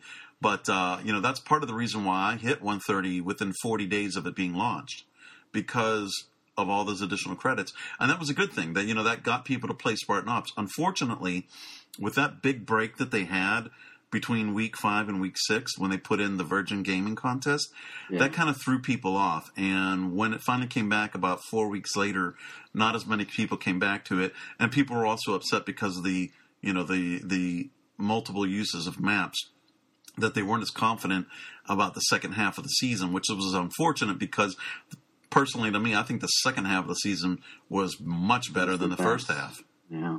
You know, I mean, I I really thought like I you know you can you can kill me later, but it's okay. I wasn't I wasn't a huge fan of Firefight after Oh, after that stupid that stupid VidMaster challenge. I was done with Firefight for a long time. It What- just felt. Which one? Which one was that? I can't remember offhand. remember how in Halo Three they had the VidMasters after ODST came out to Sure. get recon, Sure. and one was like last you know last to wave four set whatever. It was like it was like two hours worth of like Oh, yes. people. Yes. and you know sometimes you'd run out of lives like on the second to last one and Oh, I remember the I remember uh, it crashed on us. I think once or twice, and we were in like the last wave. Yeah yeah And it's that. like after two hours, fuck you, man. yeah and i was like i'm not doing this again tonight um we gotta take a break but i like i just feel like there wasn't anything there wasn't a point to firefight Right. at least in odst but in this it felt like firefight but there was like things that you had to do you had to Right. go over here and activate this you had to do this you had to go here Right. It was a firefight with a purpose. yeah, it was it was more so like interactive than just like fighting wave after wave after wave after wave. Right. Exactly. I'm just gonna say, I'm just gonna say, I think you're drunk. Are you kidding me? Firefight was so good. I Oh, loved my it goodness. at first. I loved it at first until we played that VidMaster like 19 times, and that was it for me. I remember you and me, and I can't remember. I know Hawkeye was in there, and there was one other person. I can't remember if it was Daddy or not, but Hawkeye's internet crapped out on us when Yeah. we were like at the last part of it, and you're like, oh, and if one person left, that was it. It was done because you had to have four people. Yep. And I think it reset it too. If one person left the game, you were done. And it was like, son of a bitch. This is an ODST, mind you. Oh my god, yeah. But uh, well, hopefully, hopefully in the next game, three four three will incorporate firefight into this as well. I'd love to see the next game have campaign, firefight, Spartan Ops, and multiplayer. And since there's going to Oh, be yeah. much more computing power, you know, and all that, I can't see why they couldn't give it to us. Oh, definitely. I mean, Gruntpocalypse was my be all and end all. Oh, that was so fun. Oh, I loved Gruntpocalypse. I could play Grand Apocalypse 24 hours a day. Yeah, That that was awesome. You know, now the one I'll be honest, the one that I that I didn't play so much, but that really was one of the more challenging one was uh was the one that was all skirmishers, Skirmageddon. Oh, yeah. Holy yeah, nah. shit, that was so tough. Yeah. But but that if you wanted a real challenge, that's what you played, man. That Skirmageddon was a real bastard, but it was fun though. but yeah, Uh, but we digress. Let's move on here. Anything else about Spartan Ops? No, not really. Not okay. All right. Well, let's let's talk about Forge then. Uh, Forge definitely took a bit of a leap forward uh, in that they included magnets in this one. Um, and magnets, for those that aren't familiar, uh, essentially just about every piece in Forge uh, have these uh, these little orange dots on them that represent magnets, where you can stick them to other pieces. Uh, and so this way, if you want to get something aligned pretty darn close and you have magnets turned on, uh, that's going to do it for you. Um, and I thought it was a really good feature. Now, mind you, we we kind of lost the ability for uh, moving objects in the minutest uh, you know measurements, but magnets really kind of helped out in that respect. Also, we got three forge maps from the get go. We had uh, uh, impact, erosion, and ravine. So it was nice to see that we didn't have necessarily one big forge world like Halo Reach had. Though I will say, I would have loved to have that as well. Um, you know, because I there was a lot of stuff you could do with Forge World because of it being so big. Uh, but having these three different maps, each one of them, although much of the the map pieces, the items were the same, they were given uh, their own kind of skins. Uh, for instance, in Erosion, uh, the base forge pieces kind of had this this brownish, rusty kind of a uh, color, you know, a little bit of moss on them. Uh, in Impact, they were really clean, uh, and they're similar to that in in excuse me in Ravine as well. But the good thing is, is with each of these maps, they also had their map specific pieces. Personally, my favorite is Impact because there's so many more pieces that you got in Impact that were related to just that map that you could make some really cool stuff out of. Um, so I was very happy that we got that. Um, so let go ahead, you guys. I, will think I'll think of some more things in the meantime. But what do you guys like about Forge and Halo Four? To be honest, man, I, I, I haven't really done much in in Forge. Um, no. Ah, you need to. Uh, I'm not. I'm not a big forger, but um, okay. Yeah, no, I, I can't really contribute. That's okay. That's okay. All right. Well, let me let me go on now. Uh, we were we were also given Forge Island, uh, or Forge World, uh, Forge Island, yeah. And the cool thing about that was that was free. And within that, they gave us a piece that was called a green screen. So for those people that wanted to do machinimas, you could do something, you could build something in Forge uh, on that map, and then you could put a green screen behind it so that if you wanted to uh, capture certain items, you could do that and then bring them into a different video. So that was pretty cool, and that's something that I hope carries forward to the next game uh, in any of the Forge types. In fact, really, I kind of hope it carries over into any of the maps. Uh, that green screen really doesn't seem like it would be that big of a deal to have as just a main piece for all the maps. Um, but uh, you know, I, I've enjoyed Forge. Um, I it, it's strange that in Halo Three I forged a lot. I had expected to forge a lot in Halo Reach, and I did a little bit, but nowhere near as much. But then I picked it back up again in Halo Four, and uh, and I think that was in part because of the different maps that we had that we could choose from, uh, and then the different feelings or the, the, not feelings, but the different look that you could get uh, from from each of these. Now, mind you, Reach gave us pretty much all gray items, and they were all Forerunner type of islands uh, items. Whereas in Halo 4, it's all UNSC stuff, but again, a little bit different skins on each one. Uh, when you come to the natural stuff, uh, for instance, rocks, the rocks on Ravine are completely different from the rocks that you see in uh, in impact. And the ones that you see on impact versus erosion, while they're the same rocks, the skins are different, whereas uh, they kind of look like space rocks and they're rather clean in impact. On erosion, they have more of a brown feeling and they've got this moss on it. So whenever you turn the rocks or move them in different positions, that moss moves around with it. So it'll be in a different position. So that's pretty cool. And that, it's the same effect as well on Forge Island. So I think they did a pretty good job with it. There might have been a couple of other things that I wish they would have included. For instance, uh, in Halo Reach, we had the opportunity to have a global um, uh, aesthetic change that was a purple uh, ball or a purple. It was a purple light essentially, not like the little mini lights you can put on the map, but it was a purple light that gave the the map uh, a much darker feeling. So it felt like it was either dusk or sometime at night, and that's something that I hope. Uh, we get back, or maybe something even better than that for the next game. Uh, certainly with Forge, I would like to see this evolve more to something like uh, the um, oh, which was it? Um, uh, Far Cry 3, they have a map editor where Uh, you can have, uh, I believe it's daytime and nighttime, and you can certainly affect a lot of the terrain.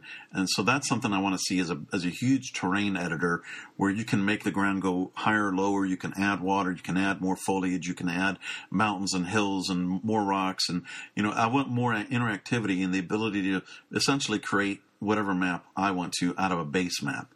Uh, so hopefully that's something we'll get to see. But on the whole, I uh, I definitely enjoy Forge, and I find that I use this uh, version of Forge more than I ever did with Reach. Excuse me. Bless you. Ooh, sorry. Yeah, just making sure y'all are awake. Bam. but anyways, Oh, yeah. um, so that's all I have to say about Forge. You guys have anything else to add? Otherwise, we'll move on. No, No, I I'm good, buddy. I I've tried to forge, but just feel like I I don't know what I'm doing, Well- and then I just stop. You weren't ever really a big forger in any of the games prior to this, were you? No, Yeah. no. I mean, I always enjoy like like watching someone make a forge map. Like I think I've joined you and just hung around and just Sure. watched you do it. I like watching people do it, but I just don't have the knack for it. that's okay. Yeah, That's cool. I Well, just, have no, I just have no patience. Yeah, Well, that, that might be it too. yeah. Well, I enjoy making them. I've made several Ricochet maps now too, so hopefully they'll get to see the light of day in matchmaking. But if not, at least they will within uh, you know within Halo Fan for Life. All right. Well, let's move on then to uh, our last big topic of the evening, and that is Halo Three is now free if you're a gold member. Uh, and that's a gold member of Xbox Live, of course. Uh, so they've been touting, and by they I mean Microsoft, have been touting that Halo 3 was going to be free for the longest time, but they never gave us a real schedule as to when it was coming out.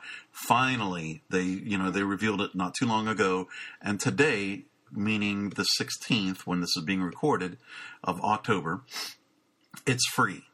And I downloaded it. Now, the one thing that I saw that didn't quite work is that it shows that the Mythic map packs uh, aren't downloaded as well. And I already had those downloaded from when I bought Halo 3 and when I bought those maps. So I'm curious because I've also heard from two other people that that was the same case for them, where they had already had the maps, but all of a sudden now they're not there. So I'm curious to know if that's happened to you guys, as well as any of you folks out there that are listening.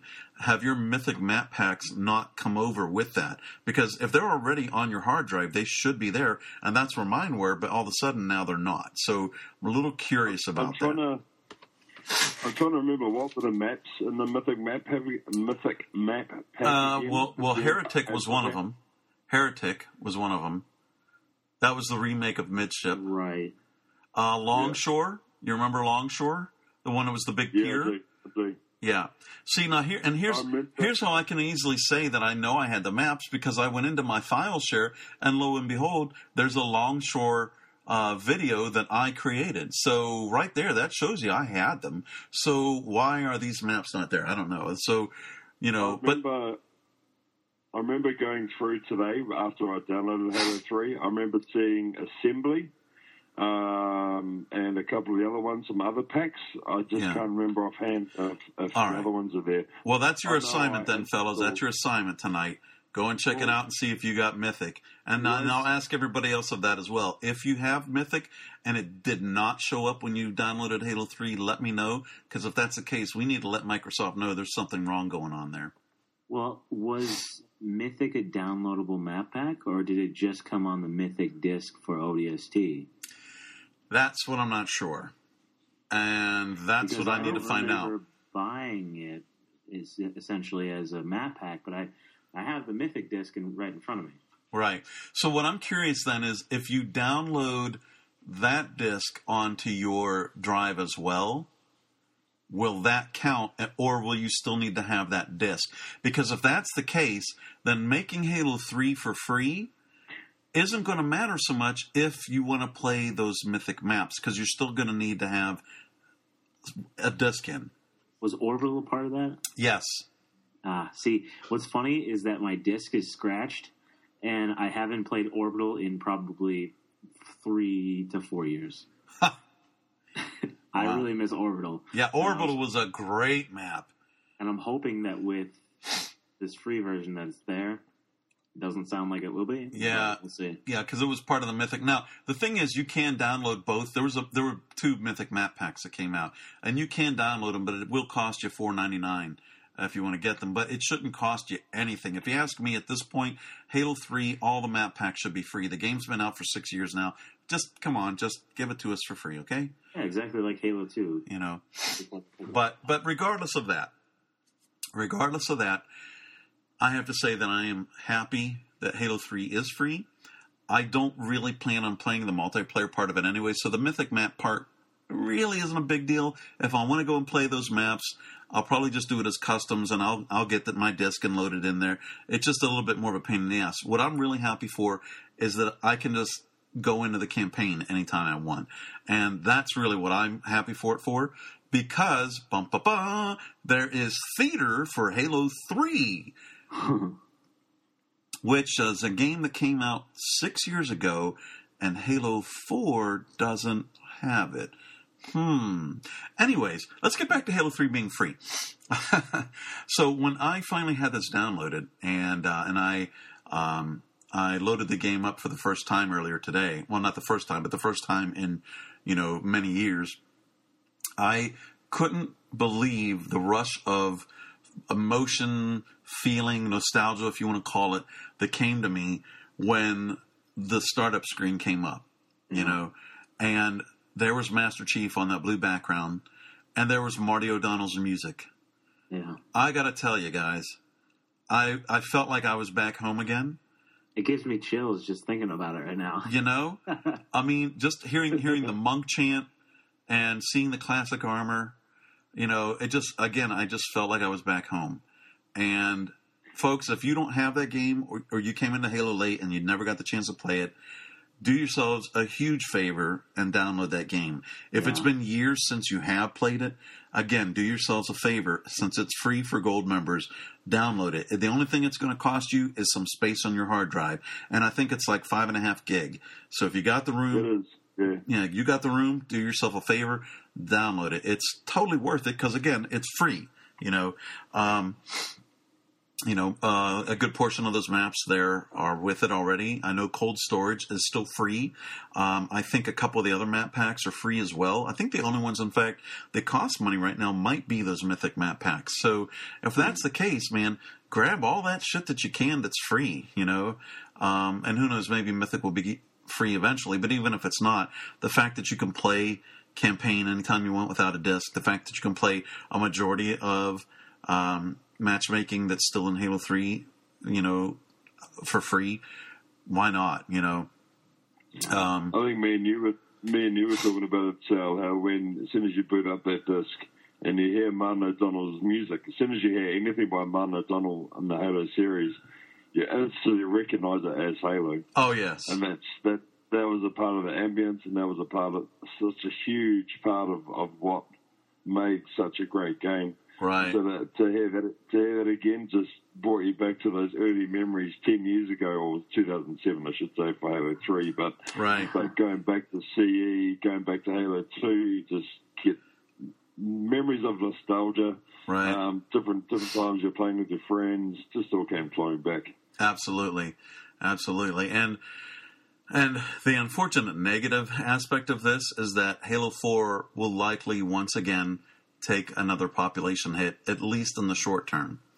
But what what makes that bad is you know if Halo Three picks up popularity again and it strips away some people from Halo Four, then you also have to look what's happening next month.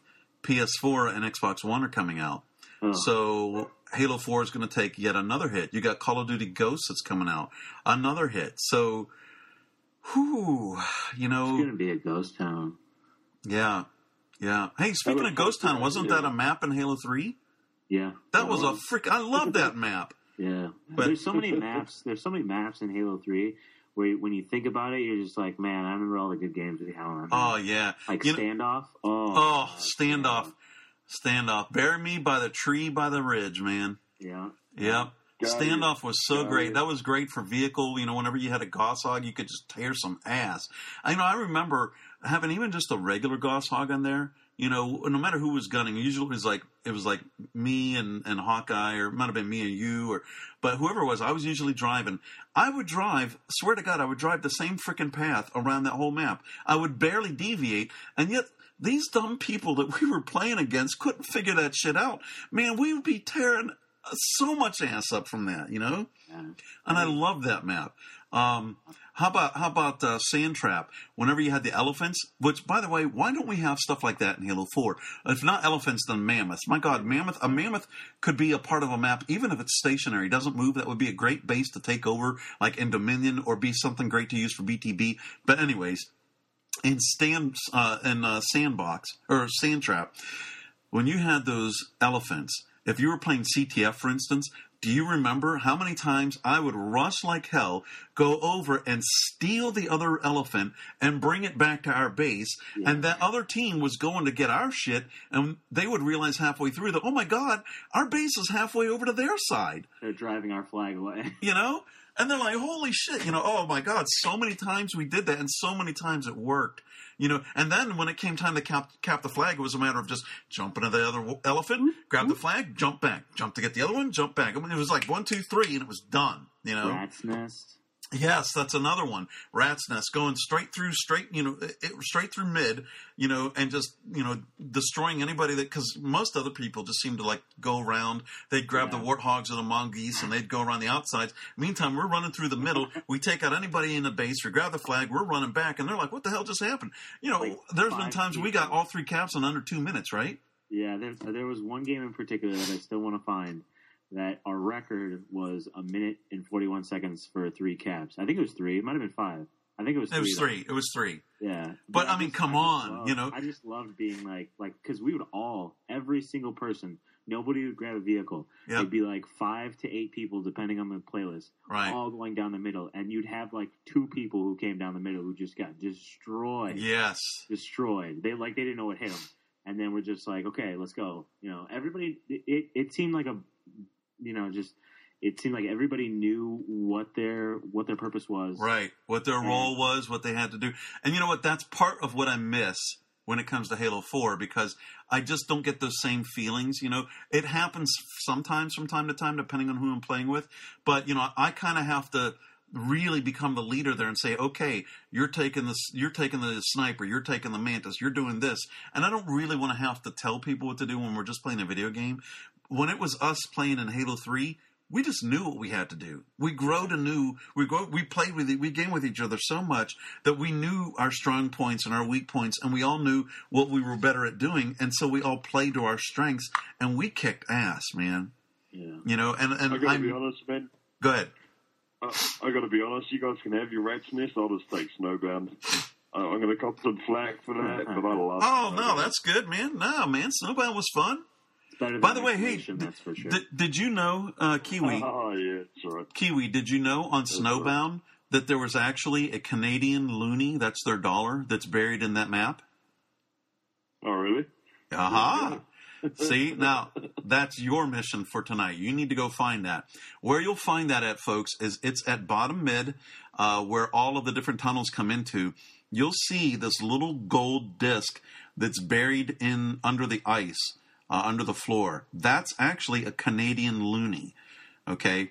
Um, and it was kind of put in there as a joke. Now, to add a little bit more to the mystique of that, when Mega Bloks, they have the license for Halo, when they made their Snowbound set, they included a one by one round tile that was supposed to be the Loonie. So, and because they're a Canadian company, that's why they did it. Because when they went to 343 with the idea of making Snowbound, excuse me, of making Snowbound, and they showed them this little thing, Frank O'Connor was like, you know, you guys are thinking about this just a little too much but it's a fun little thing, you know. So that so that's a neat little tidbit, a neat little thing there. That's that's your mission, folks. Go check that out if you haven't seen it already. You can find it on Google, I'm sure, but it's better to actually look for it in the game and find it yourself. But yeah, I, I enjoyed that map. Now there were many times on that map in particular where there was the one turret that was in between two of the snow walls. that I, you could get just behind it and it wouldn't shoot you, and you could hide there. And then when people would come to that that base that was by there, they'd come by that base. Oh, They'd go to get that flag. You you would pop out. You'd nade the shit out of them. You know you you and they wouldn't know what the hell hit them. You know, and they'd try to shoot you. But if you were just enough behind that uh, that turret, the turret would take the damage instead of you. Yeah. You know, oh my god, there's you know, that's that's what I miss about Halo is there were so many things, Halo 3 in particular, so many maps that we could go on and talk about forever about different experiences that we had, different and, and we had I mean, we could talk about very specific games. Yeah. I can't do that with Halo 4, no. you know? No, I. I you know, No. I mean, I'd really have to give it some thought. Were there any games that really stood out that much?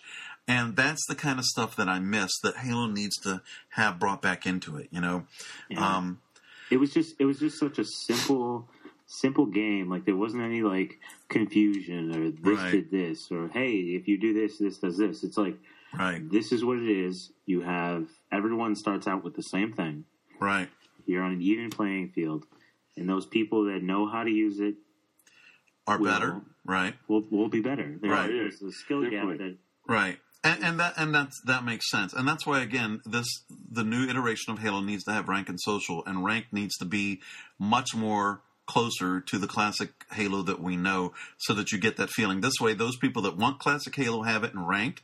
Those people that want to have all this new stuff, they can have it in social. If you want to play both, then you have that opportunity. It's a very simple thing. I, I don't get why uh, it seems to be hard for uh, either certain community members or 343 to understand that. I just don't get it. Why is why can't that be implemented? I just I don't know. It's beyond me. Halo, Halo 3 became like a, um, between the really, really good players the, and the pro players, um, became like a rock, scissors, paper kind of game. You know, even, even when it came down to equipment. So someone pulls out a bubble shield. Okay, well, I'm going to counter that with, with another piece of equipment, or I'm going to Yeah. use the regen. So I'm going to do this uh, to done using regen. That was the best thing about 3 was it was very, everything required a, a, a semi different approach to, to the way you engage in an encounter or with someone else. Yeah. Whereas Halo Reach and and Four kind Warzone lost 4. that. Yeah. Yeah, You know, and the thing that I the thing that I like that uh, is missing from Halo Four that was in Halo Three, and it even was in Halo Reach too, is um, is weapon spawning and weapon control. Um, you know, you knew when you were on a certain map if it had rockets on it, you knew when it was going to spawn, where it was going to spawn, and it was always going to be there at those times and at that place. So you played your team and your tactics and your strategies towards that. So you knew, hey, it's a minute away. You know, I mean, how many times would I call out, you know, one minutes to rocks? You know, so we'd know, okay, in what we in, between now and then, we got to hustle over to that area. We got to hold that area. We got to take the rockets, and then we're good for another three minutes until the next rocket spawn. But once we get those rockets, we can, you know, we can kick some ass for a bit with that. And it was the only rocket that was on the map. Yeah It wasn't like Yeah. some noob who got lucky with a few kills, got ordnance drops, and got rockets, and now you don't know who the hell's got rockets. I mean, how the hell is that fair? You know, Yeah. you want to make it more accessible to, to the lesser skilled players, but what you're doing is just you're throwing away those that have real skill and want to play a skilled competitive Halo game. You know that that's not the way to go, folks. You know, you got to keep Halo at its core, and that's what Halo Three is. So I'm absolutely you know happy that Halo Three is out. I know that I'll play it for a while. Um, I'll probably play more of the campaign, not so much the uh, multiplayer. But regardless, the fact that it's there, um, Bungie posted a tweet today, in fact, uh, mentioning it, and I had to reply to them that you know uh, thanks to them that I still consider them the greatest and so on. And uh, you know it was just nice that they uh, they were still uh, recognizing Halo. You know. Um, let me see here. There was one other thing. Okay. Are we done on Halo 3? Because I have one other thing I did want to mention. Was there something else you guys wanted to say? Well, I just want to say that I I definitely miss. Uh, this kind of ties into what we talked about earlier with AGL. I definitely miss the intensity and the hype, and like these pro Halo Three players were rock stars. Like Yeah. at least at Yeah, least in the gaming world, like Halo Three propelled those kids to like crazy, crazy famous for playing a game. Right. There's Yeah, insane yeah. amount of numbers and insane viewers, and it was just And and think about think about the uh, the people or the companies that were backing it. You know, I mean, you Dr. could see, Pepper, yeah, Drag Gum, like so many, like uh, I think it was like Gillette or uh, some razor company, but it yeah, was just like top tier businesses.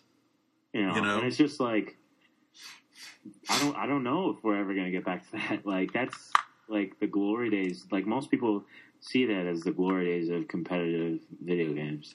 And the only way that that's going to happen again is Halo has to get back to the core of what Halo is. Okay, and, and if it doesn't do that, it's not it's not going to uh, it's not going to be what it once was. Now, if you'll give me just a second here, I want to read you guys a reply from a uh, from a new uh, a new subscriber to the blog. He just posted. Uh, hold on one second. He just posted. Hey, What's that? just just just before you carry on, So I've got a question for you. What would you do if Halo 3 now being free had such an impact on the Halo 4 community that the majority of the Halo 4 players that are there now suddenly flood to Halo 3 for an extended period of time? Oh shit! I, I know, I know, I know you're focused there. You probably wouldn't. I know you're saying you probably wouldn't play much multiplayer, yeah. and you mainly be based on campaign. But wouldn't that entice you to maybe take over Halo Three again? Would it? Well, I mean, would- certainly, you know, if the majority of the people are there playing, I, I would certainly uh, go over and play, you know, some multiplayer of it. Um, you know, uh, how much more? I mean, I would play. I would play more if more people were there, but I don't want to totally give up on Halo Four again because you know Halo Four is the current game, and it's you know, and it's three four threes, and that's who has the license now. So you know, as much as I loved and enjoyed Halo 3 and still do, um, like I said, in, in order to consider the the the viability, the sustainability, and the popularity of the game and the franchise, uh, we still need to devote some time uh, to the new game. I would go The back in a heartbeat. I know, yeah. I think, I know you would. to, to be honest, to, to be honest, I think I would too. I- I'm only saying this because when I jumped on this morning after I finished downloading it, which is the last night, but I got up to look at it, um, the population was already at about 3,900. Uh huh. I, I, I believe it was, and that's not bad considering at that time would have been uh, seven, about seven o'clock my time in the morning, so seven o'clock PM for you guys. Right. Um, that's not bad numbers considering that the last time I looked at Halo Four, the most people that were on at that time was fifteen thousand, and that people Right. will just be downloading Halo Three now. Right. And so when you're talking about a game that's been out for six months and it's got half the population of the current game, it really makes you think. All right, let me let me read this. Let me read this reply here, guys, and tell me what you think about it afterwards. Okay. okay. So th- this was in reply to the post that I did about uh, the two-hour conversation I had with Rabowski from PGCR, uh, and this is about the upcoming podcast we're going to do. So uh, the reader, his name is Chad. He writes this. He says, I can't wait for this one. I hope that someone at 343 is listening to all the feedback on the Waypoint forums and throughout the community. And I really, really hope that someone at 343 has the brass to tell Microsoft to give them the necessary amount of time and money to make Halo the right way with all the things Halo 4 lacks across the board, which we were all accustomed to meaning you know all the things we like theater for instance. And and not to copy and paste other fps mechanics and gimmicks into the halo or into the next halo in a vain attempt to win over the cod kids. That does not work. It kills the community that was built up over the previous games is what it does Sure, Halo 4 sold more than any previous title, but the sad shape of matchmaking numbers, or lack thereof, and the endless threads, YouTube videos, tweets, and podcasts pointing out what we expect and what went wrong speak volumes as to the fact that Halo needs to stay true to itself and not become some generic hodgepodge of other games wearing a Mjolnir mask. Folks, that in a nutshell is what I'm trying to tell you. That's what I've been saying. That's what we've been talking about in the last few podcasts. That's what we've been saying. I've been saying on the blog. that this this particular reader really hit just about everything in a nutshell. You know, eh, you know, if 343 doesn't acknowledge the community's concerns, but not just acknowledge them, but actually do something true and meaningful to change the direction of the way Halo's going, Halo's not going to ever become popular again, and it might just even die. Yeah. I'm, I'm Yeah. surprised. I'm surprised. I'm honestly really surprised that they think that they can compete with COD. They can in a sense, but people who are diehard COD, who've never played a Halo game, are never going to play a Halo game no matter what you do to it. That's right. And it just seems it just seems like off base and off touch. Like they know how much money this game can make. Like consistently over time, they know how much money this game can make. And to put the money and resources into it to do that is something that they need to do. And I don't know why Halo Four. It, it's clear that and apparent to me at least. I was thinking this earlier the week in in the week that Microsoft was the. I, I really think Microsoft was the one to blame here. Yeah, I'll agree with you. I think that Oh, too, yeah. for the most part. 100%. they they didn't give 343 enough time and enough resources it seems to really make this game what it should be it was like we got to get this out black ops 2 is coming out you know other titles are coming out we really have to you know you know have this out i mean just this past week watch dogs which was a highly anticipated game said you know what we're gonna Oh, yeah. delay the release and make sure the game is polished before it comes out I, I would rather have that than Yep. have a terrible game. Right.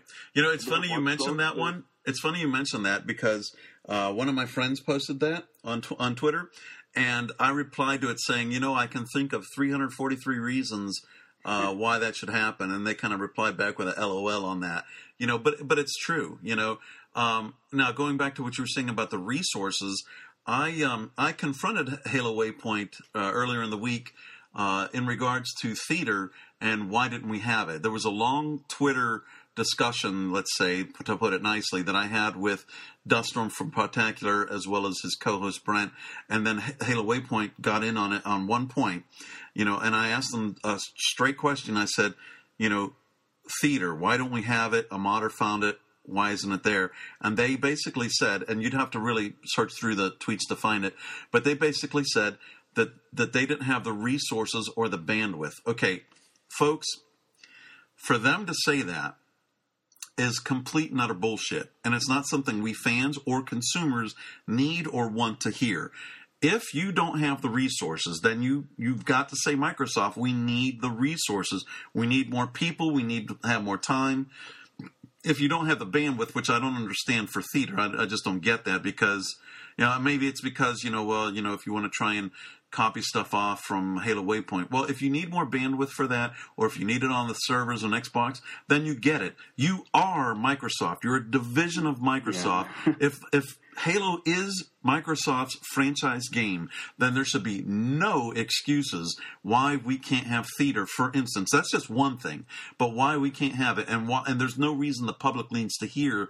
You know, we don't have the we didn't have the resources and we didn't have bandwidth. Even though they go on to say, you know, as much as we would want to. Yeah, uh, yeah, yeah, yeah. You wanted to, or yes or no, but you made a decision not to have that in when you decided to put in other things in the game that didn't need to be. Now that'll be discussion in the podcast that's coming up coming up next week. I don't want to get too far into it because I would go on for another two hours, and we're already almost at two hours now. I call BS on the bandwidth. Yes. That's all I'm going to say. All right. So let me Uh, let me talk about. I got Um, BS on the resources. oh yeah. Oh, I no call way. BS on both of them.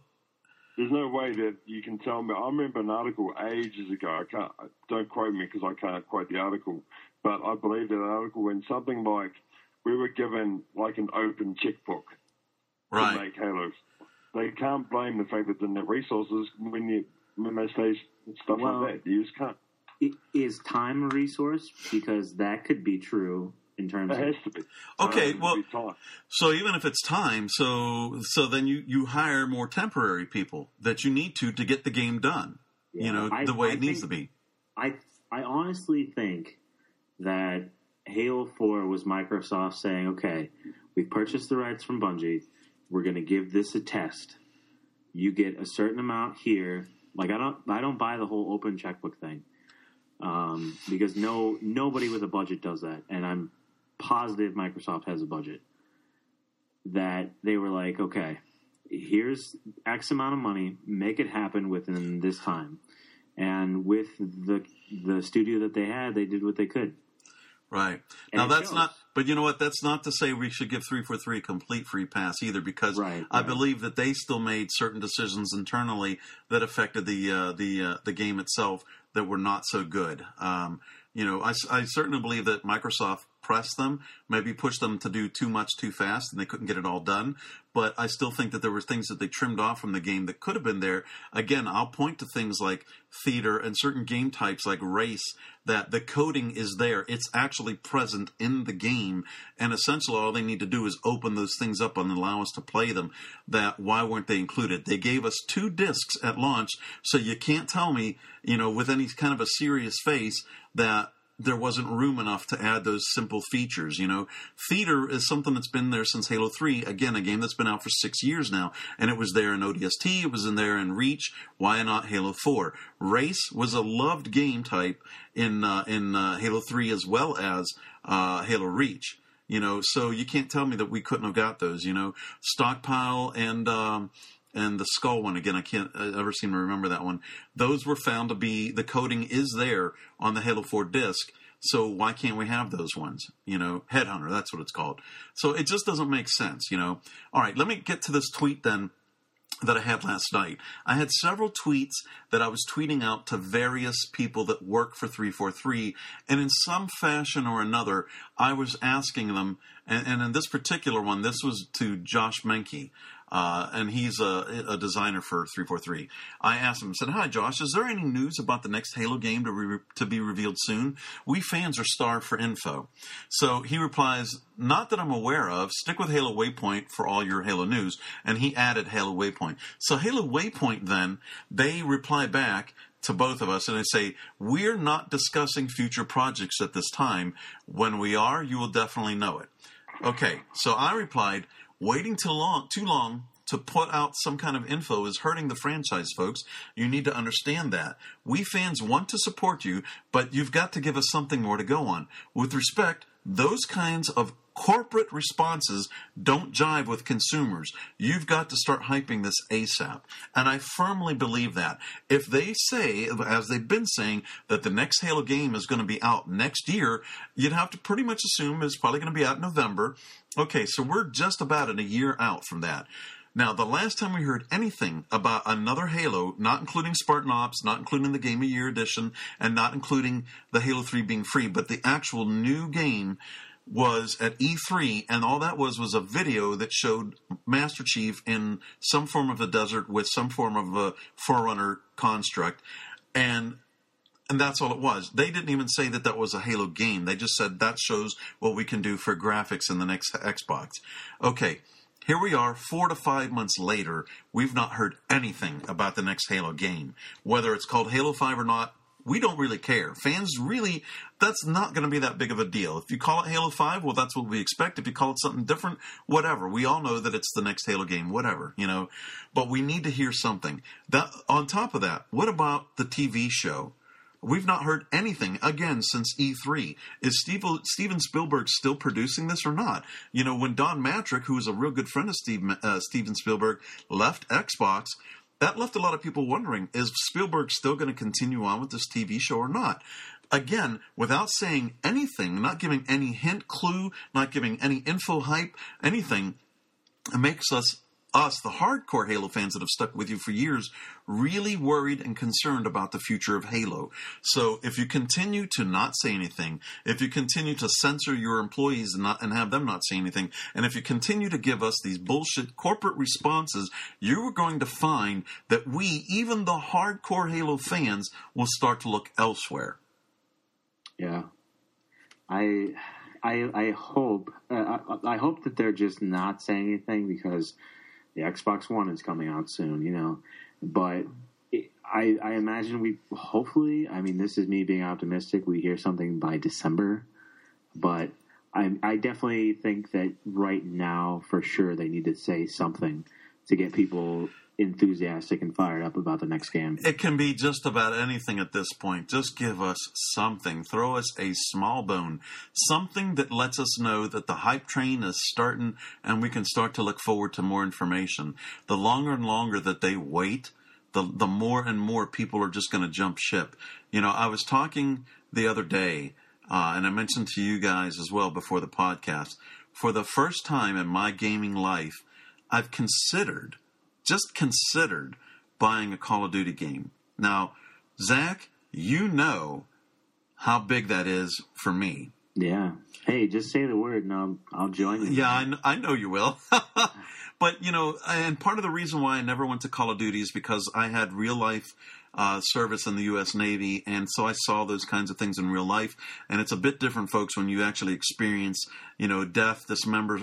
Not that I died, of course, but seeing people die, uh, dismemberment, people being shot, and seeing all that. That's a bit different. So you don't really want to see that again in a video game.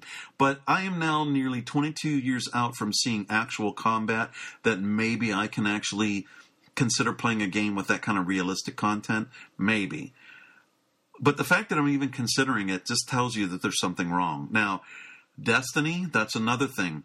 I've been contacted by several of my friends, my fans, my readers, whatever you want to call them, that have all asked me, "Are you going to start a Destiny uh, Destiny fan for life blog?" And now I've seriously started to consider it. So my thing is, Halo Fan for Life is good up, up until next September.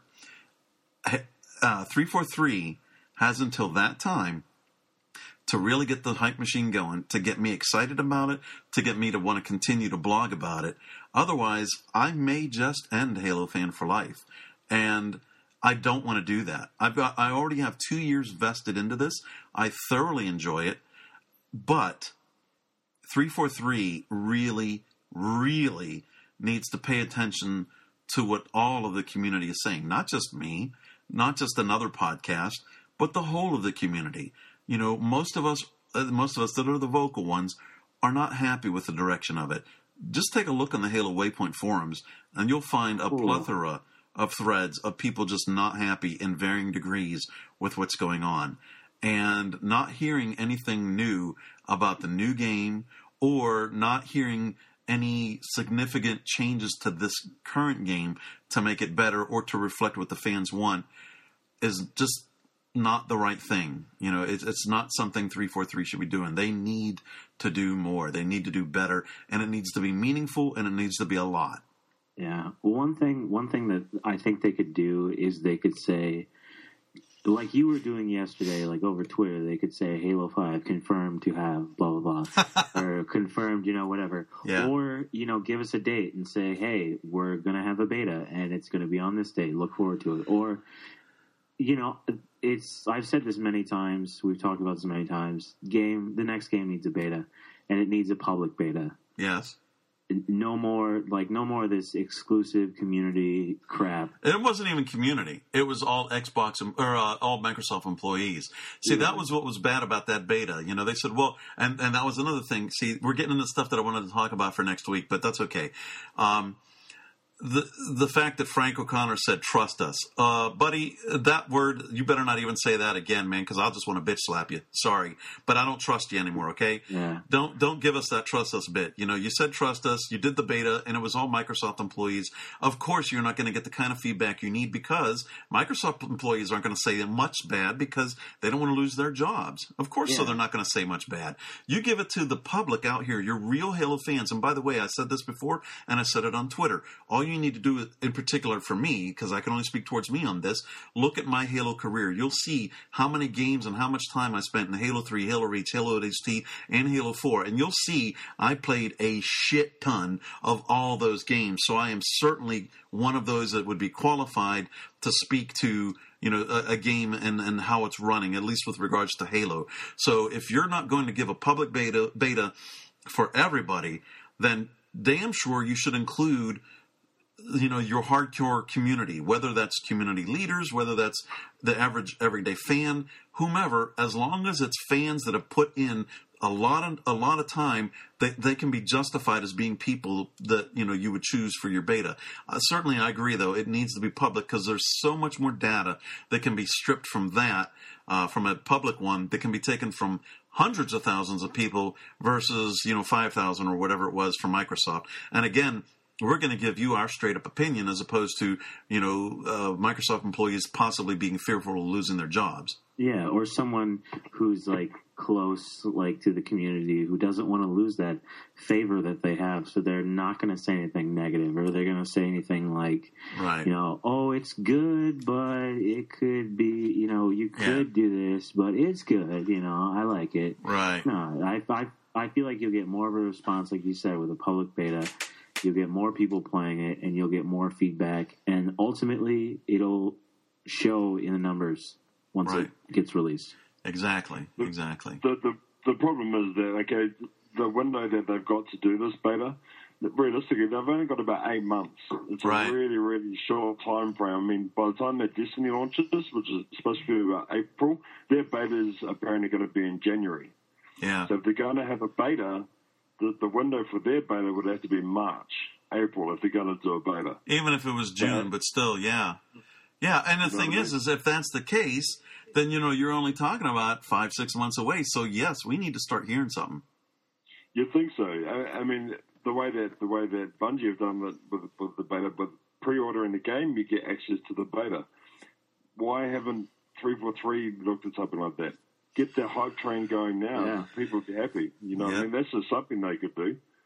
Certainly. Mm. See, that's the kinds of things that that we talk about when we say they need to take some things from other games. We're not talking about taking game mechanics.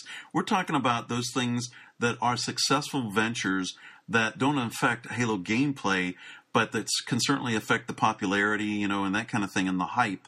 Um, you know, again, we talked about GTA 5. They had five years of development. That's the kind of thing you need to consider. You need to have a game that's in development for a long enough time that you get the game that you that really needs to be put out there, as opposed to rushing.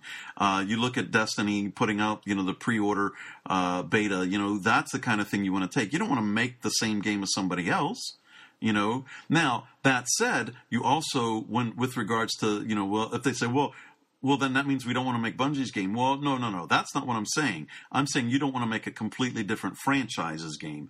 You do want to continue halo with what it is at its core and halo at its core is what bungie created. It's not what you guys created. You guys created uh, as the other as my reader posted uh, hodgepodge you know? And uh, in a lot of ways it doesn't feel like halo.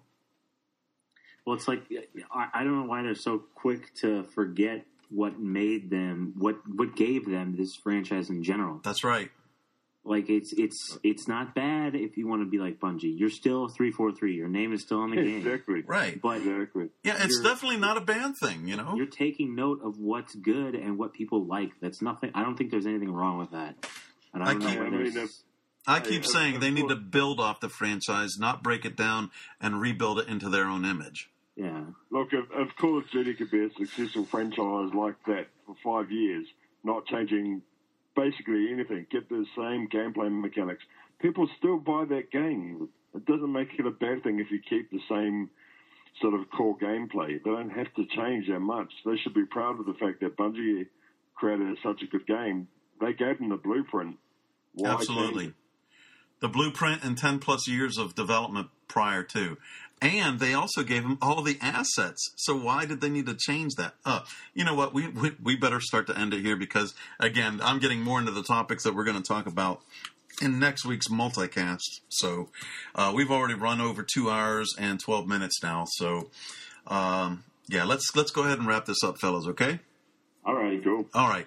So uh, before we leave, then uh, let's hear from both of you. Uh, Zach, why don't you start and plug whatever you need to? Yeah, feel free to uh, give me a follow on Twitter. It's at the Halo Array, or send me a uh, message or friend request on Xbox Live. Always looking for more people who play Halo, um, specifically Halo 4. Also play Halo 3 if you're into that.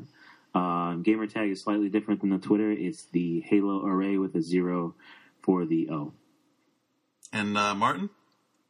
Cool. You can follow me at the Halo Opinion, no spaces. Uh, my gamer tag XXL Kiwi MPS. um, send me a friend request as well if you like. Um, always keen to, especially uh, international um, members of the community as well who, who, love Halo as much as what we do. Um, definitely keen to game with other Aussies and uh, sort of Pacific Rim uh, people as well. So yeah, give us a yell. All right, folks, and again, uh, this is Sal, otherwise known as Halo Fan for Life. I have HaloFanForLife.com. You can find me on Twitter at the same name, HaloFanForLife.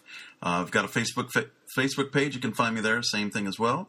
And uh, we thank you once again for joining us. A little bit longer than last week's podcast, but uh, hopefully it was a good one. We did have a lot of positive things to say about Halo 4, and I know towards the end we started going a different route, but you know, uh, hopefully we've given you enough to chew uh, chew on and uh, think about, and uh, we look forward to.